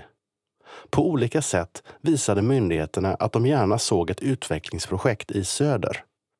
Vid missionären Stig Jonssons undersökningsresa 1983 mötte han några som hade behållit sin kristna tro sedan den tid då EFS-missionärerna var där, fram till att de utvisades av den italienska makten 1935. EFS fick löfte om stöd av Lutherhjälpen genom Sida-bidrag upp till 80 procent av kostnaden. Boale och Sakov blev nya platser att lära känna Resultatet blev bland annat 35 hälsostationer, ett stort vattenprogram, apoteksförråd och labb vid sjukhusen. EFS ungdoms nystartade projekt Mission och livsstil gjorde en rivstart och samlade in verktyg och pengar till projektet. Och en grupp fick resa dit och ta med sig inspiration och kunskap hem. Politiska oroligheter nådde dock Jubadalen 1989 och alla anställda fick fly till Mogadishu och senare till Sverige. Redan på 1970-talet påbörjades ett flyktingarbete i södra Sudan, men ännu större blev det i öster med flyktingar från Eritrea och Etiopien. 1976 fanns det 100 000 krigsflyktingar i östra Sudan och i slutet av 1985 var det 850 000 som flytt torkan och hungern. Hungeråret 1984 var det sju miljoner svältande och en miljon döda i Etiopien. EFS spelade en speciell roll som förmedlare av katastrofhjälp till Eritrea och Tigray i norra Etiopien. Nio års flyktingarbete i Sudan gjorde att man kunde ta sig an flyktingströmmarna och arbetet fortgick hela 80-talet. Många ville ge bidrag till EFS och under 1985 kom det in 7,7 miljoner kronor. EFS fick 2 miljoner från Flykting 86 och 1,5 miljoner från Band Aid. Kriget i Eritrea innebar att inga missionärer kunde vara kvar. Kyrkan fick 1982 sitt huvudkontor konfiskerat, medarbetare fängslades och flera skolor stängdes. Men hjälparbete kom igång. Genom Mat för arbete-projekt byggde 3500 arbetare en damm i Keran som gav en hel stad både mat och vatten. Totalt byggdes 14 dammar i landet. Genom insamlingar i Borås och Skellefteå köptes två lastbilar till kyrkans projekt. Situationen förbättrades och skolor och kyrkor kunde byggas. Den stora kyrkan i Asmara invigdes även 1989. Den politiska situationen var svår för kyrkan i Etiopien. 1980 stängdes ett tjugotal kyrkor och andra hindrades att ha möten. Generalsekreteraren Gudina Tumsa hade fängslats 1979 och det dröjde länge innan det kom besked om hans avrättning. Men detta stoppar inte Mekane Jesuskyrkan. Medlemsantalet ökade 1980 med 24 procent till 532 000. Åren efter fängslades flera och 1982 konfiskerades huvudkontoret. Men 1985 hade 200 kyrkor öppnats och kyrkan växt till nära 700 000. 1989 till över 800 000. En ständigt växande kyrka som alltid jobbat med ett holistiskt tänkande där man ser till hela människans behov. 1963 bildades Tanzanias lutherska kyrka av sju tidigare självständiga lutherska kyrkor. Från 500 000 1970 till en miljon medlemmar 1986 och 1,3 miljoner 1989. Kyrkan hade 1986 cirka 150 missionärer, varav 50 från SKM och 38 från EFS. Kyrkan drev 17 sjukhus och 70 kliniker. Fokus låg på bekämpningen av aids och att utbilda evangelister i den växande kyrkan. EFS gav till exempel stöd till en tanzaniansk präst att arbeta i Malawi. 1988 skrevs även ett avtal mellan EFS och kyrkan där EFS gav stöd till byggande av enkla kyrkolokaler, ett kyrkcentrum och lön till en präst för evangelistutbildning. Dessutom en stor satsning på ungdoms och scoutarbete. Under 80-talet hade EFS som mest 140 missionärer, men i den lilla kyrkan i Indien blev missionärerna färre och färre. Till slut fick ingen arbetstillstånd för arbete på barnhem, sjukhus och prästutbildning. Under decenniet stödde EFS även flera bibelöversättningsarbeten på gondi, tigré, pidgin och pular, språk som talas i Indien, Eritrea och Etiopien, Salomonöarna och Senegal. Det gjordes också försök att lära sig mer och nå muslimerna. I Kenya var ett projekt för att nå muslimska kvinnor och en kristen bokhandel öppnades i Oman. Bilder visar brunnsborrning vid ett vattenprojekt i Somalia, den avrättade pastorn Gudina Tumsa samt ett vuxendop i södra Tanzania. Text Martin Nilsson. Bild EFS arkiv. Kommentar från chefredaktör Helena Kashin. Artikeln om EFS internationella arbete på 1980-talet behandlar många delar av ett omfattande arbete. Det är imponerande och intressant att ta del av. Jag slås av att länderna på Afrikas horn än en gång behöver hantera en svältkatastrof med allt vad det innebär. Precis som på 80-talet kan EFS närvara med stöd. Helt avgörande för våra insatser är våra nära och långsiktiga relationer till kompetenta och kloka samarbetskyrkor och partner. Sidan 42. Kultur, läsning. Sidan 42 visar en bild på en uppslagen bibel samt rubriken En guldgruva för bibelläsare här finner vi en recension av en steg för steg studiebibel av Jonas Dagson, utgiven på XP Media 2022. Redan när man lyfter nyss utkomna Steg för steg studiebibel i handen ger den ett massivt intryck. Den är stor, rejäl och troligen tyngre än någon bibel jag tidigare hållit i, med undantag för farfars gamla familjebibel. Den nya studiebibeln är utgiven av XP Media och är fullpackad av grafiskt kommentarsmaterial skapat av journalisten Jonas Dagson med teckningar av Anders Parsmo. Som bibelöversättning används Svenska folkbibeln 2015, men den här recensionen kommer att fokusera på själva studiematerialet, härefter kallat materialet.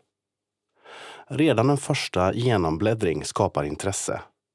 Materialet är rikt, varierat, vackert illustrerat och formgivet med en stilren struktur som lockar till läsning. För en bibelnörd utgör det en guldgruva av information. Översikter, kartor, tabeller av alla de slag, sammanfattningar, historiska bakgrundsteckningar, förslag till texttillämpningar, jämförelser och synopser av exegetiska och teologiska debatter avlöser varandra genom hela Bibeln. Även undertecknad, som arbetar med dessa texter varje dag, lyckades finna flera guldkorn efter bara några minuters bläddrande. Särskilt imponerande är den saklighet och tydlighet som kännetecknar de översikter som ges av olika vetenskapliga diskussioner. Genomtänkta, klargörande, givetvis förenklade, men i stort rättvisande. Att författaren står i en protestantisk och evangelikal idétradition blir snabbt tydligt och förstärks av detaljer som att Lausanne-deklarationen citeras i ett avsnitt om Bibelns inspiration samt att de flesta teologer som citeras genom materialet tycks ha sin hemvist där. Det i sig utgör inget problem, men en varudeklaration i inledningen där läsaren gjorts medveten om materialets teologiska tendens hade ändå varit välkommen. Materialets största svaghet har med synen på texttolkning att göra. Den exegetiska metod som implicit förordas brukar på fackspråk kallas historisk grammatisk metod och är vanlig i evangelikala kretsar åt det mer konservativa hållet.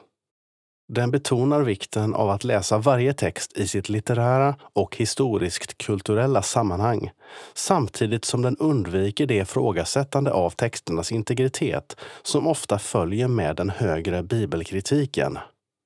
Det som blir problematiskt är ensidigheten samt att resonemanget ibland blir lite väl positivistiskt. Uppmaningar att läsa texten neutralt, se sidan 30. Något vi genom hermeneutikens landvinningar vet är omöjligt. Eller påståenden som att en text endast kan ha en tolkning men flera tillämpningar, se sidan 34, ter sig en aning naiva. En sida med introduktioner till hermeneutiska begrepp som förförståelse och förståelsehorisont skulle ha varit välbehövlig. Och medan vi ändå är igång, varför inte en sida som introducerar olika klassiskt kristna sätt att läsa Bibeln? Varför inte låta läsaren stifta bekantskap med tanken om skriftens fyra innebörder eller en urkristen praktik som Lectio Divina? Varför ingen information om möjligheten till att göra narrativa, retoriska eller perspektivdrivna läsningar av bibeltexterna? Visst är detta en studiebibel och inte en handbok i exegetik. Men med tanke på hur djupt materialet gräver i en del andra textrelaterade frågor är det faktiskt märkligt att nästan inget nämns på detta område. Men det här är endast radanmärkningar som kanske kan dammas av vid en framtida revision. Som helhet framstår den nya studiebibeln som en gedigen och imponerande prestation. Den har utan tvekan potential att skänka ljus, glädje och förnyat intresse till den nyfikne bibelläsaren. Ett välkommet tillskott till den svenska bibelfloran. Recension av David Nyström.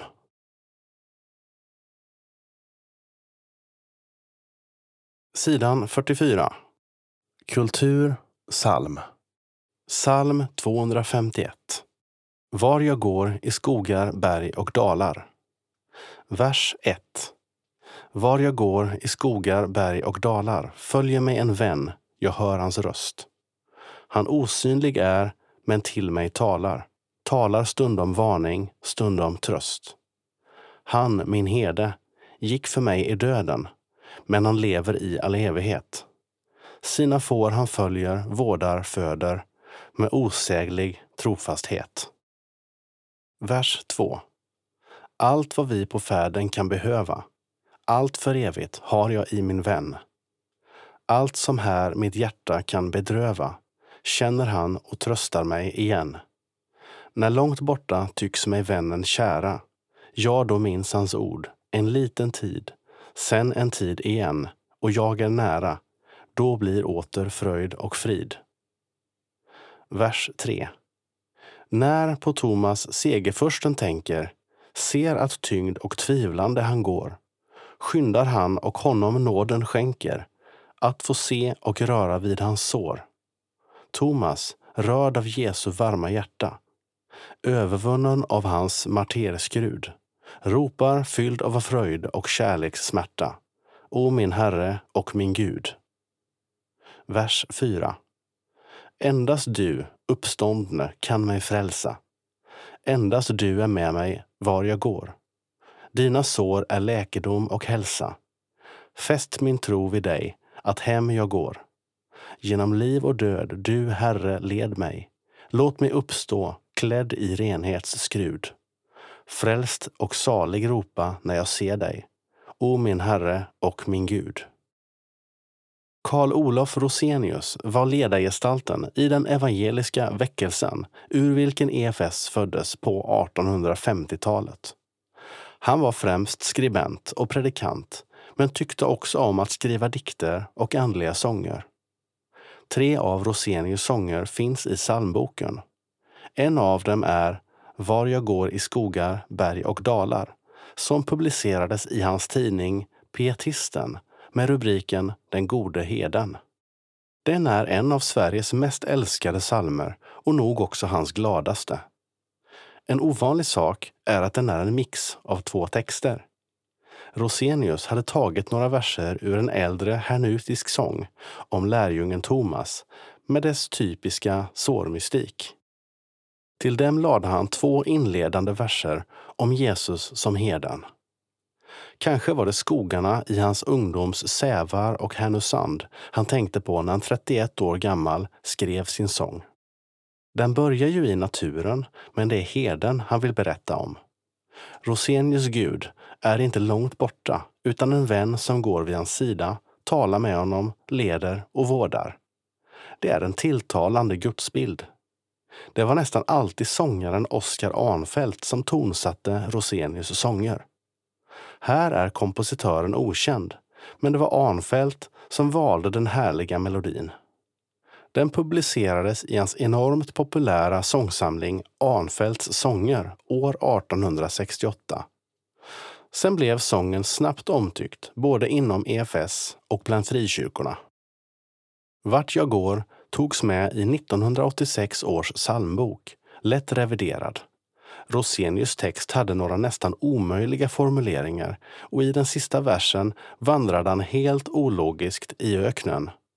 Så här stod det tidigare i vers 4 i Sions toner.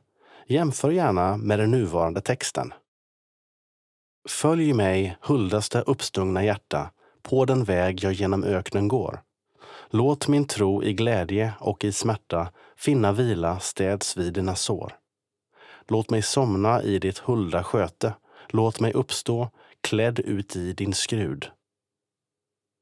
Det var Uppsala-professorn Ragnar Holte som gjorde bearbetningen av texten och jag tycker att den är mycket skickligt utförd. Språket flyter bra, innehållet är bevarat och även sårmystiken finns kvar. Men de mest ålderdomliga ordvändningarna är borta. Av Torbjörn Arvidsson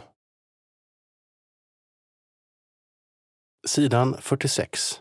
Porträtt, kultur. Rubrik Adeln öppnade dörrar för väckelsen.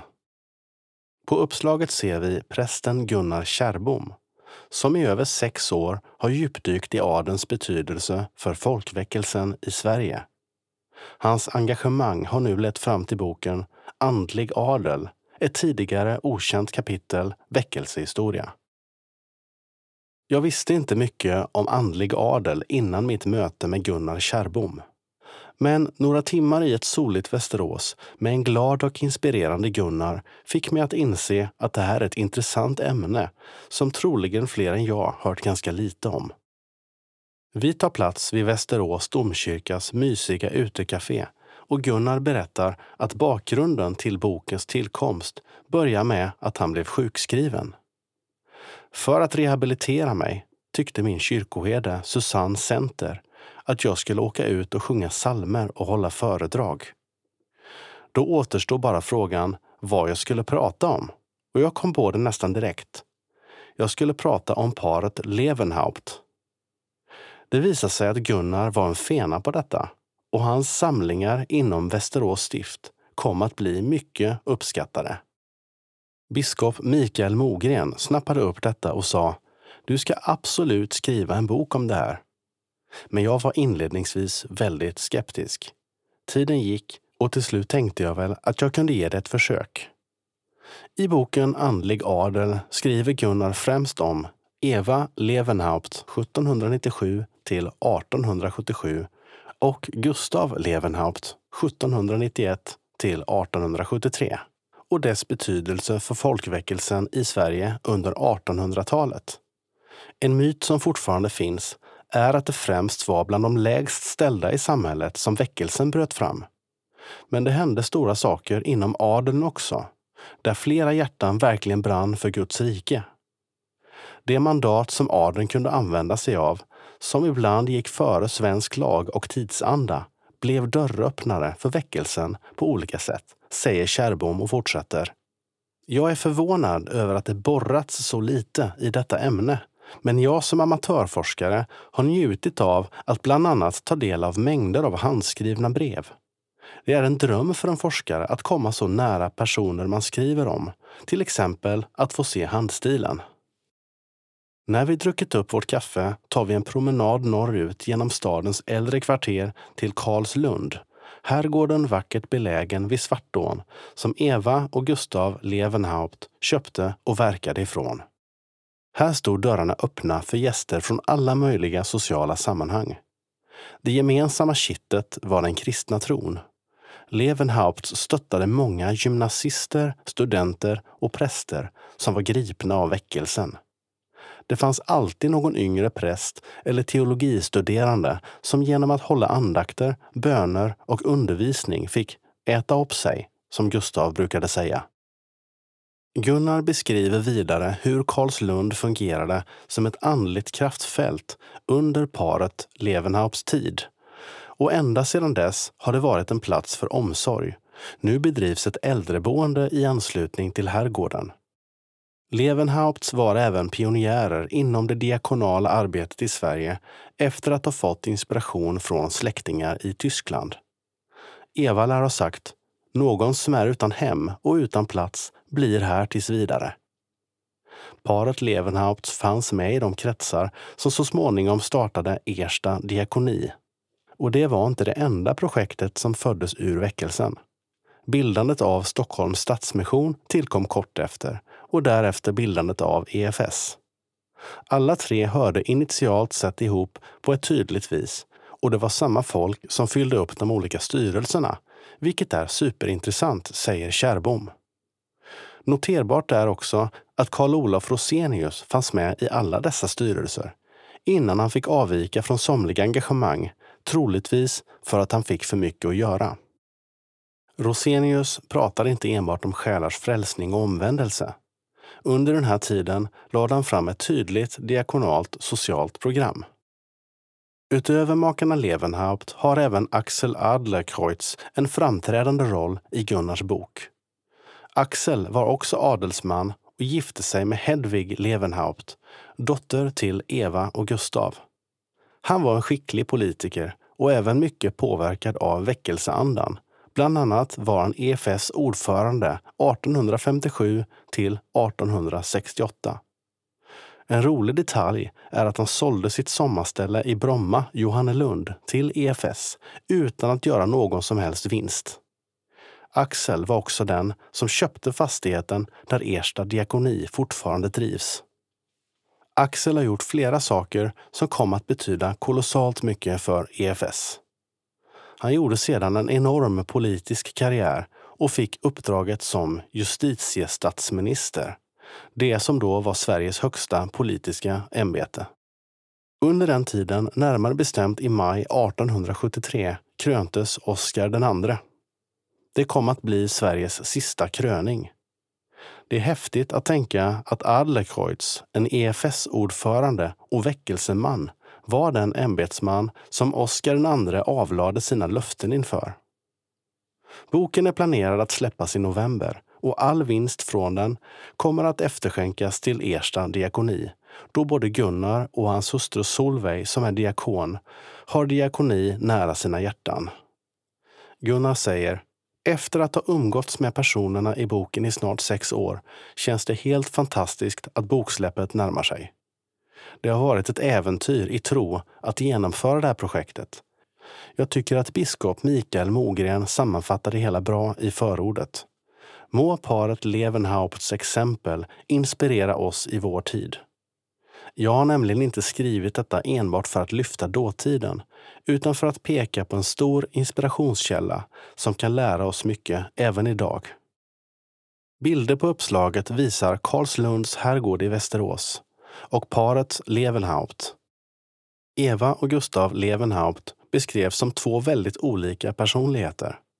Paul Peter Waldenström beskrev Eva som lagisk och otillgänglig medan Gustav beskrevs som en varm och innerlig person.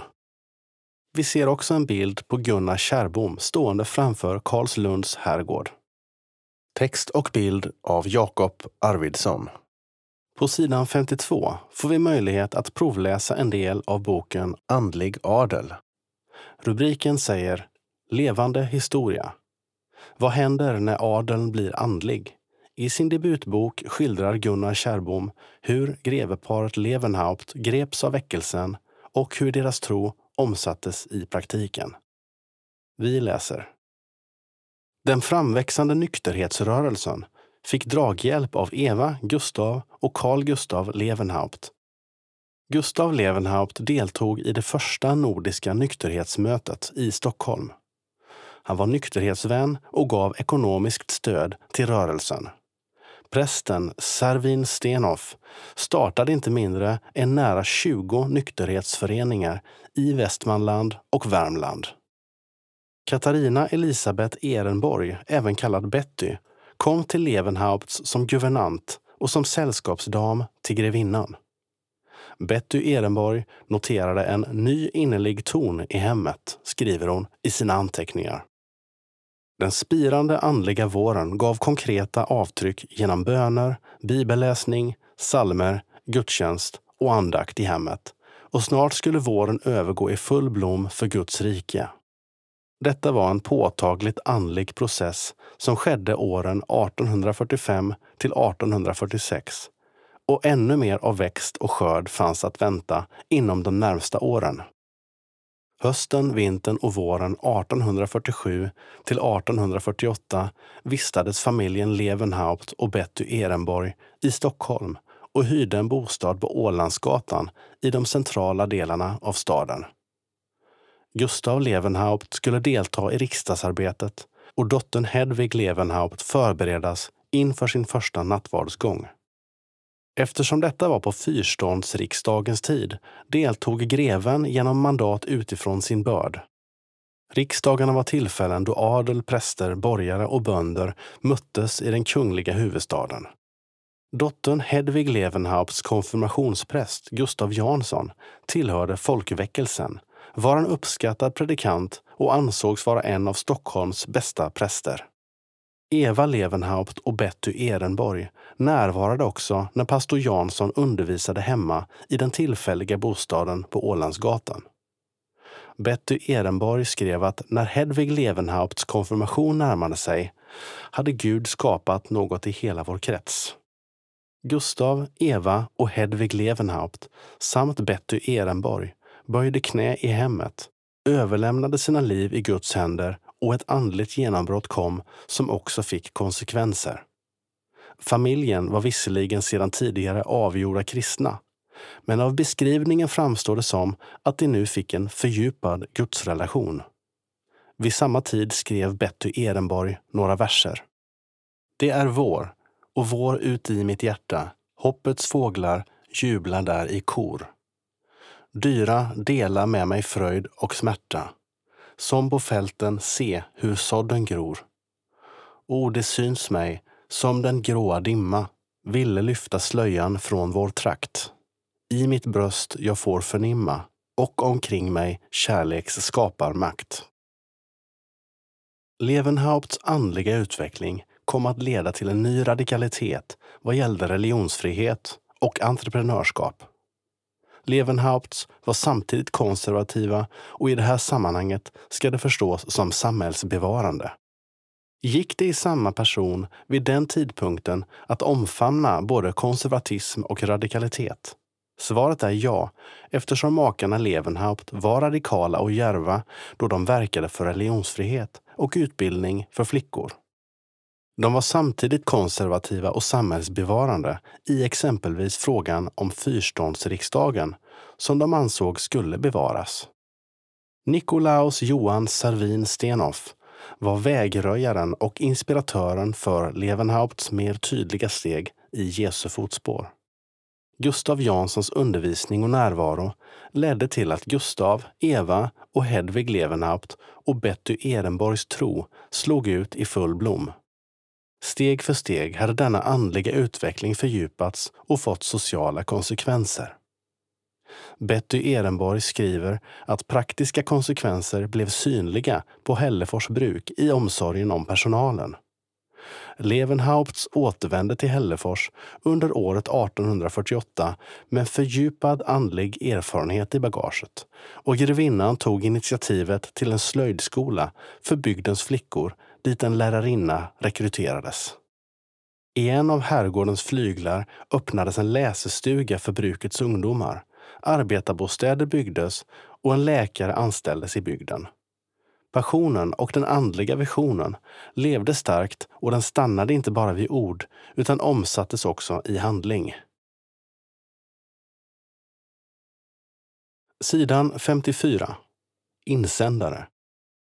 Artikel om lärdomar från anglikanska kyrkan väcker frågor hos insändarskribenten Anders Lundberg. Rubrik Angående den anglikanska och svenska kyrkan. I budbäraren nummer 8 2022 återfinns en artikel av Magnus Persson om satsning på församlingsplantering och utrymme för olika fromheter i den anglikanska kyrkan. En svensk präst som deltog på anglikansk fortbildning i England ger röst åt artikelns budskap som var “Det kan vi också få se i Svenska kyrkan”.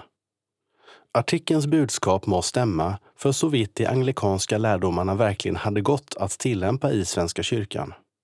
Artikeln lyfter fram ett anglikanskt stifts satsning på församlingsplantering.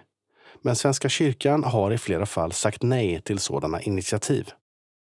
Det viktigaste verktyget, öppnandet för alternativ till territorialförsamlingen, som även efterfrågats av EFS årsmöte, har flera gånger avvisats av kyrkomötet. Ingen svensk biskop driver frågan. Vidare läggs i artikeln betoning på alfakonceptet.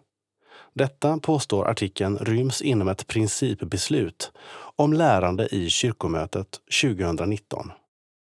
Vad som inte sägs är att samma års kyrkomöte avslog en motion om att kyrkostyrelsen skulle uttala att alfakurser är en beprövad och bra metod att undervisa vuxna om kristen tro, väl förenlig med Svenska kyrkans tro och lära. Motiven till avslaget återfinns i kyrkomötets protokoll. Den enda biskop som uttalade sig i debatten yrkade avslag på motionen. I artikeln refererar Persson hur olika fromheter får plats i kyrkan utan att kyrkan är splittrad. Citat. Man behöver inte lämna huset för att ta sig till rikedomarna som finns i de olika rummen. Slut citat. Denna syn har Svenska kyrkan i en lång rad sammanhang sagt nej till. Det mest omfattande arbetet i modern tid, som Perssons avslutning alluderar till, kallat Samtal om enighet i mångfald inom Svenska kyrkan, avskrevs av kyrkostyrelsen 2006 utan några åtgärder. De fromheter som då var aktuella är nu sedan länge utrangerade och ärendets anda avvisades av årets samtliga ärkebiskopskandidater. Var och en kan själv slå upp kyrkoordningen och läsa vilken ställning EFS har i Svenska kyrkan. Det enda ställe där EFS överhuvudtaget omnämns är ett sammanhang där Svenska kyrkan med biskoparna i främsta ledet sedan ett uttalande från mars 2022 nu avser att dra åt tumskruvarna i fråga om biblisk socialetik. En av de viktigaste anledningarna till att Svenska kyrkan så systematiskt avviker från apostolisk och biblisk kristendom är att prästutbildningen bedrivs eller måste akkrediteras utifrån ett sekulärt synsätt. Förutsättningarna för en liknande utveckling har funnits i England, men i de olika kyrkliga konferenserna där har församlingarna en verklig representation, till skillnad från i Sverige. Motståndet mot kyrkans inre sekularisering har där huvudsakligen kommit från lekmännen, medan prästerskapet varit något mer övervägande liberalprogressivt. Även i den nu antågande splittringen i den anglikanska världen finns en tydlig diskrepans mellan präster och lekmän, där lekmännen i högre grad avvisar läromässiga nymodigheter. Lekmännen kan motiveras i sitt engagemang eftersom de erhåller en adekvat beskrivning av församlingarnas och kyrkosamfundets ställning utan utopism. Det är den enskilt viktigaste lärdomen som svenska evangeliska församlingar kan dra av den anglikanska situationen. För artikelns budskap må stämma för så vitt Svenska kyrkan inte hade sagt nej till alltihop. Signerat Anders Lundberg, teolog och jurist, Saltsjöbo. Svar direkt. Om jag tolkar Lundberg rätt önskar han komplettera artikeln genom att påpeka skillnader mellan Svenska kyrkan och Anglikanska kyrkan. Kanske är just dessa en väl så god anledning att därför lyfta fram positiva exempel från ett sammanhang som hanterat utmaningarna med en mångfald av fromheter på ett dynamiskt sätt. En kyrka som vi dessutom står i kyrkogemenskap med genom Borgåöverenskommelsen.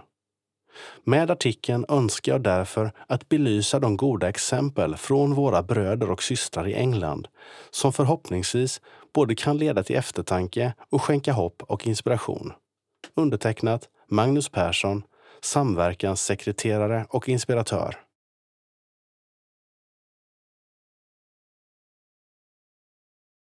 Sidan 56. Info. Överst på sidan ser vi en bild som visar främst unga män och kvinnor med utländsk bakgrund samt texten Som specialpedagog träffar jag ofta deltagare enskilt och pratar om och praktiserar bland annat studieteknik. Men jag arbetar även som lärare i engelska, svenska och matte på allmän kurs. Här syns ett gäng härliga deltagare som studerar engelska och Israel, vår goa assistent. Undertecknat av Instagramkontot Glimmakra folkhogskola. Längre ner på sidan ser vi en bild som föreställer ett arbetsrum med tomma arbetsbänkar och en man som står och tittar ut genom fönstret. Texten säger Redo för hemresa är jag tacksam över att än en gång fått möta mina fantastiska kollegor och vänner i Varsan och att ha fått se deras nybyggda kontorshus i Hargeisa. Nu finns goda förutsättningar för fortsatt utveckling av deras redan goda verksamhet bland människor som lever i stor utsatthet.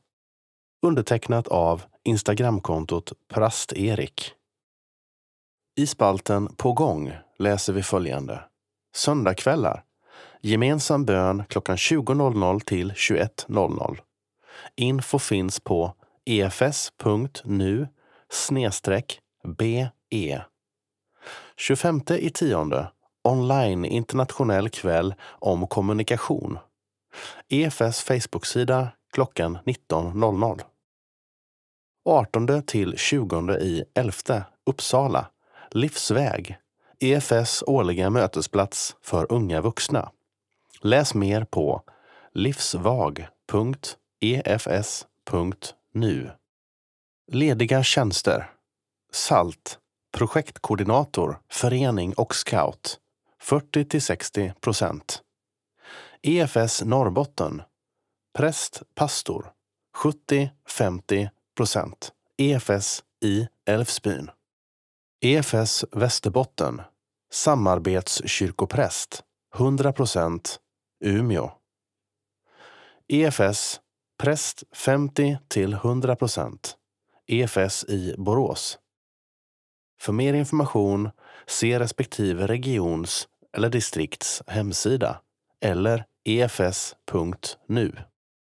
Sidan 57 inleds med en bild på en mässhall samt rubriken Årsmöteskonferens i Umeå. Den 19 till 21 maj 2023 är det återigen dags för EFS och SALTs årsmöteskonferens, denna gång i Umeå. EFS Västerbotten står värd när hela rörelsen får mötas för samtal, gudstjänster, seminarier och gemenskap. Årsmötet pågår 15 till 18 maj på en digital plattform. Därefter tar konferensen i Umeå vid. Programmet erbjuder något för barn, ungdomar och vuxna och tillfällen att möta EFS-are från hela landet. Vi får mötas igen och veta att vi får vara en rörelse som vill någonting och är på väg framåt. Välkomna till ljusa nätter i Björkarnas stad, hälsar Mats Lindberg, distriktsföreståndare i EFS Västerbotten. Rubrik Digitala bönesamlingar. Det som började som en förbönsgrupp inför årskonferensen 2022 har fortsatt samlas digitalt för bön varje söndag klockan 20.00. Önskan är att fördjupa och stärka det bönearbete som redan pågår inom SALT och EFS. Det har även blivit en möjlighet till möten över generationsgränserna, vilket Lillemor Persson och Sandra Åman vittnade om på årskonferensen i Helsingborg. Sandra säger vi behöver mor och farföräldrar som kan bära i bön för min generation och de som är yngre än mig. Vi behöver folk som står framför oss. Bönen är öppen för alla som vill delta. Länken till mötet finns på efs.nu be. I spalten Hallå där möter vi idag Anna Thorén, ordförande för EFS valberedning. Budbäraren frågar Vad gör valberedningen?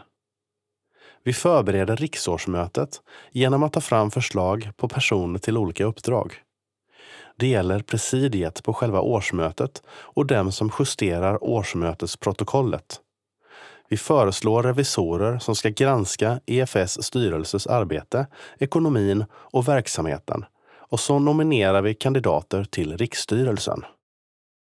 Budbäraren frågar vilka letar ni efter till EFS riksstyrelse?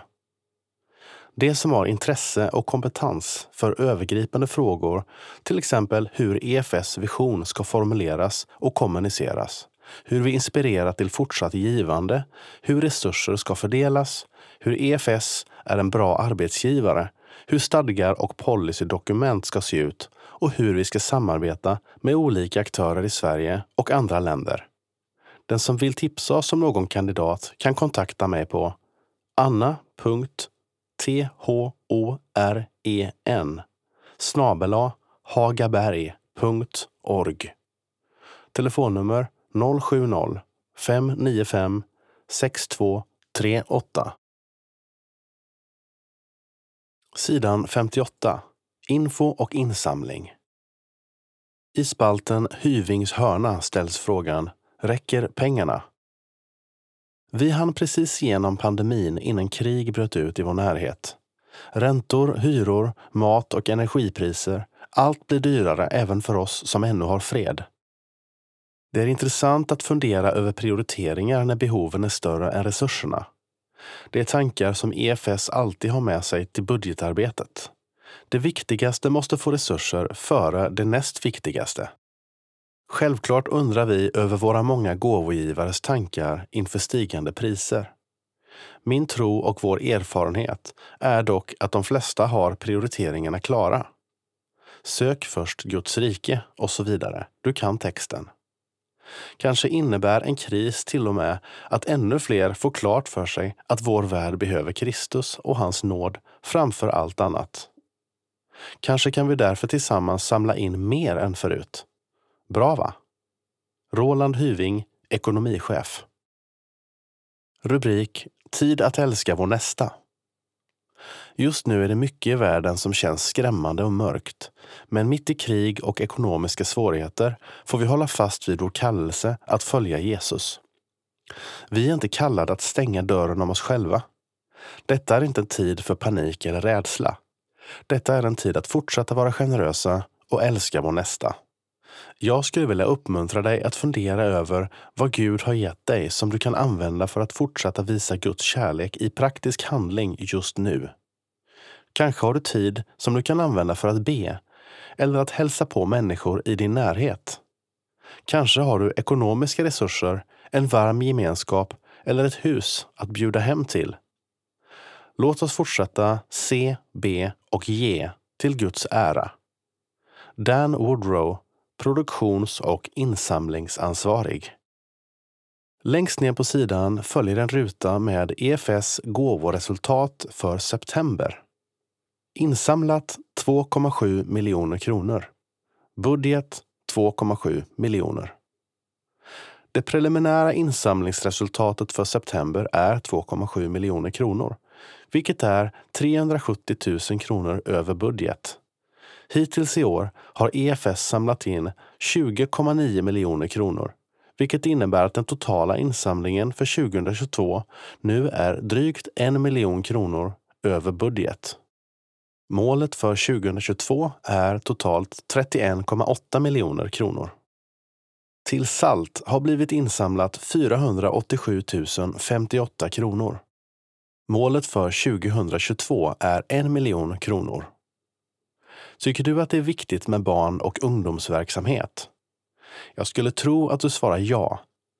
Även om du inte har möjlighet att vara med på aktiviteter kanske du har möjlighet att vara med och stötta med ett ekonomiskt bidrag. Det är också värdefullt och en förutsättning för att vi ska kunna bedriva verksamheter i SALT. Sidan 59. Avlidna.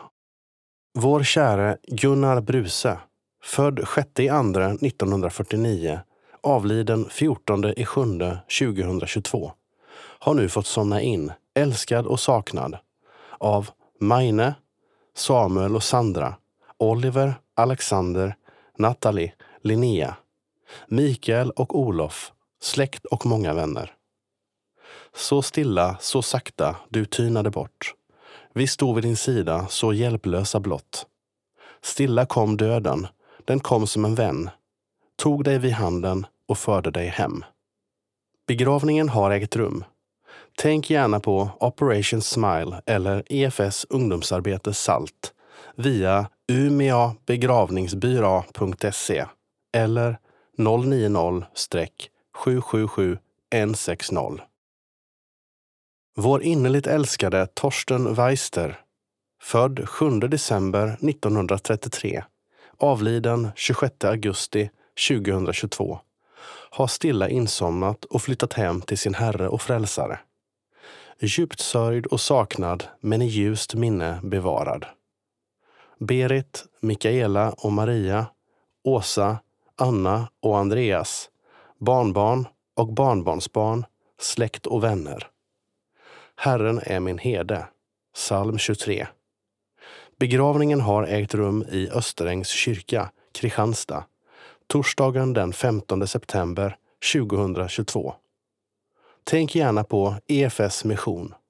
Bankgiro 900-9903. Swish 900 9903. Min älskade make, vår finaste pappa, morfar och svärfar, Anders Hellström, född 8 april 1951, har efter en mycket kort sjukdomstid flyttat från sitt Nolåsparadis till det himmelska paradiset 25 juni 2022. Innerligt älskad och saknad. Anna, Eivor och Sven Erling. Arthur och Alfred. Helge, Emma och Tobias. Släkt, grannar och vänner. Sidensjö EFS och Svenska kyrkan. När sist jag hunnit dit. En vandringsman för alltid framme. Min sång blir som förut. Han tar min hand, han är densamme. Jag lämnar denna värld och jag går trygg, de sista stegen, går hem på Jesu väg. Jag håller hans hand. Begravningsgudstjänsten har ägt rum i Sidensjö kyrka fredagen den 22 i sjunde klockan 11. Stöd gärna Sidensjö EFS arbete i Etiopien via telefon 070-245 0883. Sidan 60. Region Sydöstsverige. Rubrik Nytt liv efter branden. Klockan var kvart i tio och jag såg ut över en folkmassa som hukade under paraplyer utanför Dalvikskyrkan. På bröllop betyder några regndroppar tur. Jag tänker att det även borde gälla återinvigning av en kyrka. Det var natten till 1 augusti 2020 som hela kyrkan blev rökfylld till följd av ett kylskåp som började brinna. All inredning och alla ytskikt fick rivas ut och endast bärande väggar, stengolvet och altarväggen återstod. Men nu skulle vi få fira gudstjänst igen. Allt var inte klart, däribland elen till kyrkklockan. Gudstjänsten började därför utomhus med att Dalvikskyrkans präst Martin Fred fick gudstjänstdeltagarna att gemensamt låta som en kyrkklocka. Biskop Fredrik Modéus välsignade byggnaden och till slut tågade alla in i kyrkan under salmen O hur saligt att få vandra, för att sedan fortsätta festmässan. Allt i kyrkorummet är nytt, såväl kyrkbänkar som piano och orgel. Ambo och altare har tillverkats av Lasse Wallin, en av föreningens medlemmar. I mässan välsignade och bad biskopen tillsammans med olika församlingsmedlemmar i kyrkorummet och för möblerna och de funktioner de står för. Söndagsskolan fick besök av trollkonstnären Mr Goran. I det lilla kaos som uppstod när 50 barn och ett tiotal vuxna skulle ta av sig skorna fick de också en chans att se den nya planlösningen på nedervåningen. Oj, här var det förändrat. Men vad fint det har blivit, utropade någon och flera höll med. Många ideella timmar har gått åt att färdigställa byggnaden efter att hantverkarna lämnat. Bilder på sidan visar biskop Fredrik Modéus som välsignar byggnaden samt altaret och altarväggen. På sidan 60 ser vi bilder på besökarna utanför kyrkan samt barnsamling med Mr Goran på scen. Texten fortsätter. När söndagsskolan och församlingen avslutade gudstjänster tillsammans i nattvarden satte sig de vuxna till bords för lunch med etiopiska smaker. Livligare var det en våning ner med hamburgare på menyn och många som ville upptäcka de nygamla lokalerna. Ballongdjur, barnteater och godisregn lockade även många Dalviksbor att titta in i kyrkan som mest varit en stor byggarbetsplats de senaste två åren. Kökspersonalen var nöjda med dagen. Det var ett bra flöde på allt, det gick så smidigt och alla var så nöjda, konstaterar de. Själv slogs jag av tanken på alla timmar arbete, vid spisar och puttrande pepparsås och vid vändor till Ikea som gjorde att vi kunde servera lunch. När människor började droppa av kom nya för att delta i kvällsandakten. Under andakten såg jag tre pojkar som fick sin chans att upptäcka kyrkorummet nu när det var mindre folk samlade. Den yngsta kröp upp i det färgglada fönstret som finns kvar från ursprungskyrkan men fräschats upp. Solljuset skapade färggranna mönster genom fönstret och de såg ut att njuta.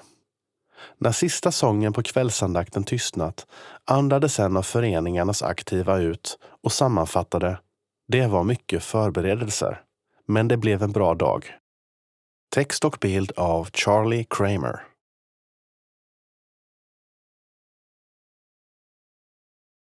Sidan 62. Region Mittnorrland. Rubrik Att leva mission idag. Martin Alexandersson och Maria Smeds var två av talarna när EFS Mittnorrland bjöd in till missionsområdeskonferensen.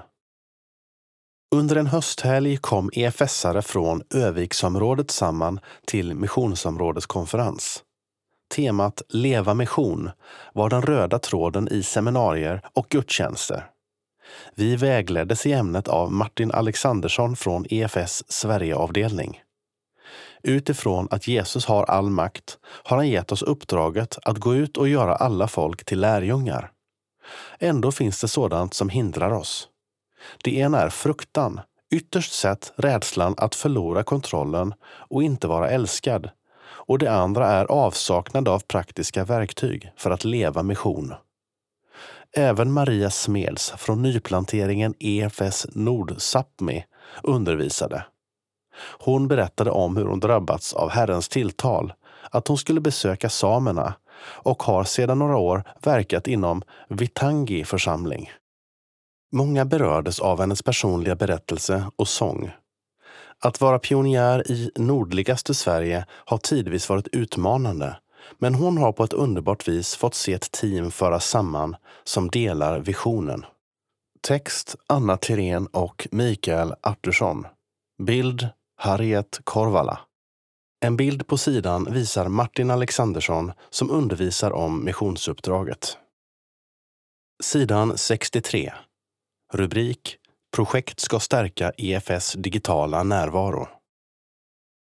EFS Mittnorrland har nyligen sjösatt ett digitalt projekt som kommer att pågå de närmsta två åren.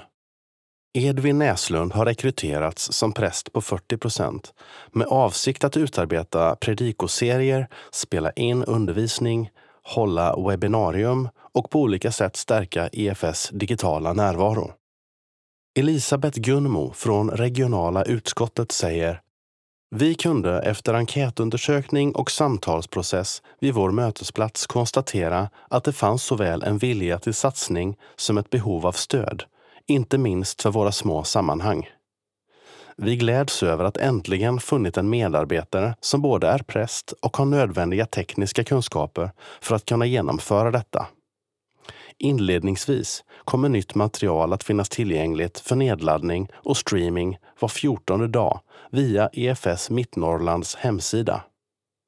Predikoserierna med tillhörande samtalsfrågor är primärt avsedda att användas i gudstjänster, smågrupper eller liknande.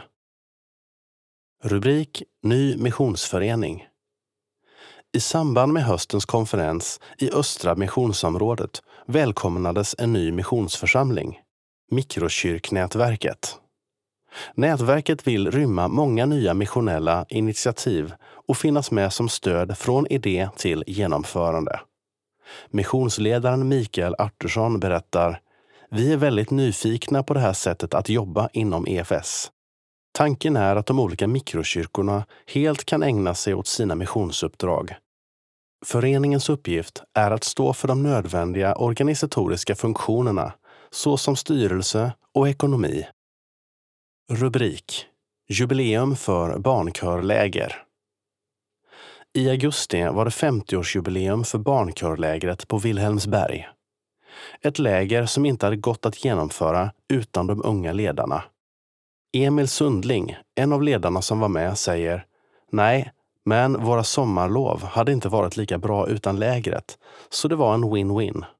Att vara ledare på ett sånt här läger är speciellt. Här är man ju tillsammans 24 timmar om dygnet och kommer nära varandra, fortsätter han.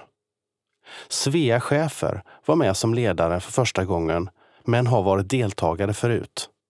Hon säger, det var en enkel övergång, en rolig upplevelse och jag har fått många nya vänner. Det är mycket ansvar när man är smågruppsledare och ska få alla barn att komma i säng på kvällen. Roligast var att lära känna en massa nya människor, både barn och andra ledare, och så lägerkvällen. Gabriella Olsson är också nöjd. Hon säger, det är bra stämning på lägret. Det är en hälsovecka. Bra känsla, bra rutiner och roligt nästan hela tiden. Emil Sundling får sista ordet. Jag tycker att alla ska testa att vara ledare. Det är värt det. Sidan 66. Salt och krönika. Rubrik Kliv fram och lys. Det finns verkligen mycket att oroa sig för just nu. Allt blir dyrare. Maten, elen, boendet och det är svält i stora delar av världen. Krig, översvämningar, bränder, skjutningar och energikris. Rädsla och misstänksamhet kommer smygande som en dimma som förgiftar våra sinnen. Alla tänker på sig själva och sitt, att vara stark till varje pris. Var och en får klara sig själv. Jag kan bli så oerhört uppgiven. Men så lyfter jag blicken till er. För runt omkring mig finns ni som ljus i mörkret. Ni som visar varandra omsorg. Kramar om en ledsen skolkompis. Säger ifrån när någon gör fel. Hjälper den som inte klarar det själv. Går fram och frågar hur det är. Bryr er om svaret. Stöttar när det är tufft. Ni kanske inte alltid tänker på det, men alla ska förstå att ni är mina lärjungar om ni visar varandra kärlek. Johannes kapitel 16, vers 36. Och det syns. Bland era vänner, föräldrar, lärare och folk på stan. Det ljuset är bländande och blir bara starkare när mörkret tätnar runt omkring. Som författaren till Johannes evangeliet skriver, och ljuset lyser i mörkret och mörkret har inte övervunnit det. Johannes kapitel 1, vers 5. Ibland tror vi att man måste veta och kunna allt. Att man liksom måste bli färdig innan man kan göra något. Växa upp och få en utbildning och ett jobb. Men så är det inte. Ditt ljus lyser lika klart när du är barn, ibland ännu klarare, innan världens bekymmer hunnit lägga sig som en dimma runt det. Kanske är det dags att visa alla vuxna som oroar sig att det också finns mycket gott i den här världen. Det finns glädje, det finns hopp, det finns kärlek. En kärlek som inte skryter eller framhäver sig själv, som bara stillsamt är. Som kommer fram i de små handlingarna och som är helt världsomvälvande. Och när rädslan trots allt kommer smygande, kom ihåg varifrån den kärleken kommer. Och kom ihåg att du aldrig någonsin är ensam. Var inte rädd, jag är med dig. Ängslas inte, jag är din Gud. Jag ger dig styrka och hjälper dig, stöder och räddar dig med min hand. Jesaja kapitel 41, vers 10. Monica Arndt, vikarierande biträdande generalsekreterare SALT. Tack för att du har lyssnat.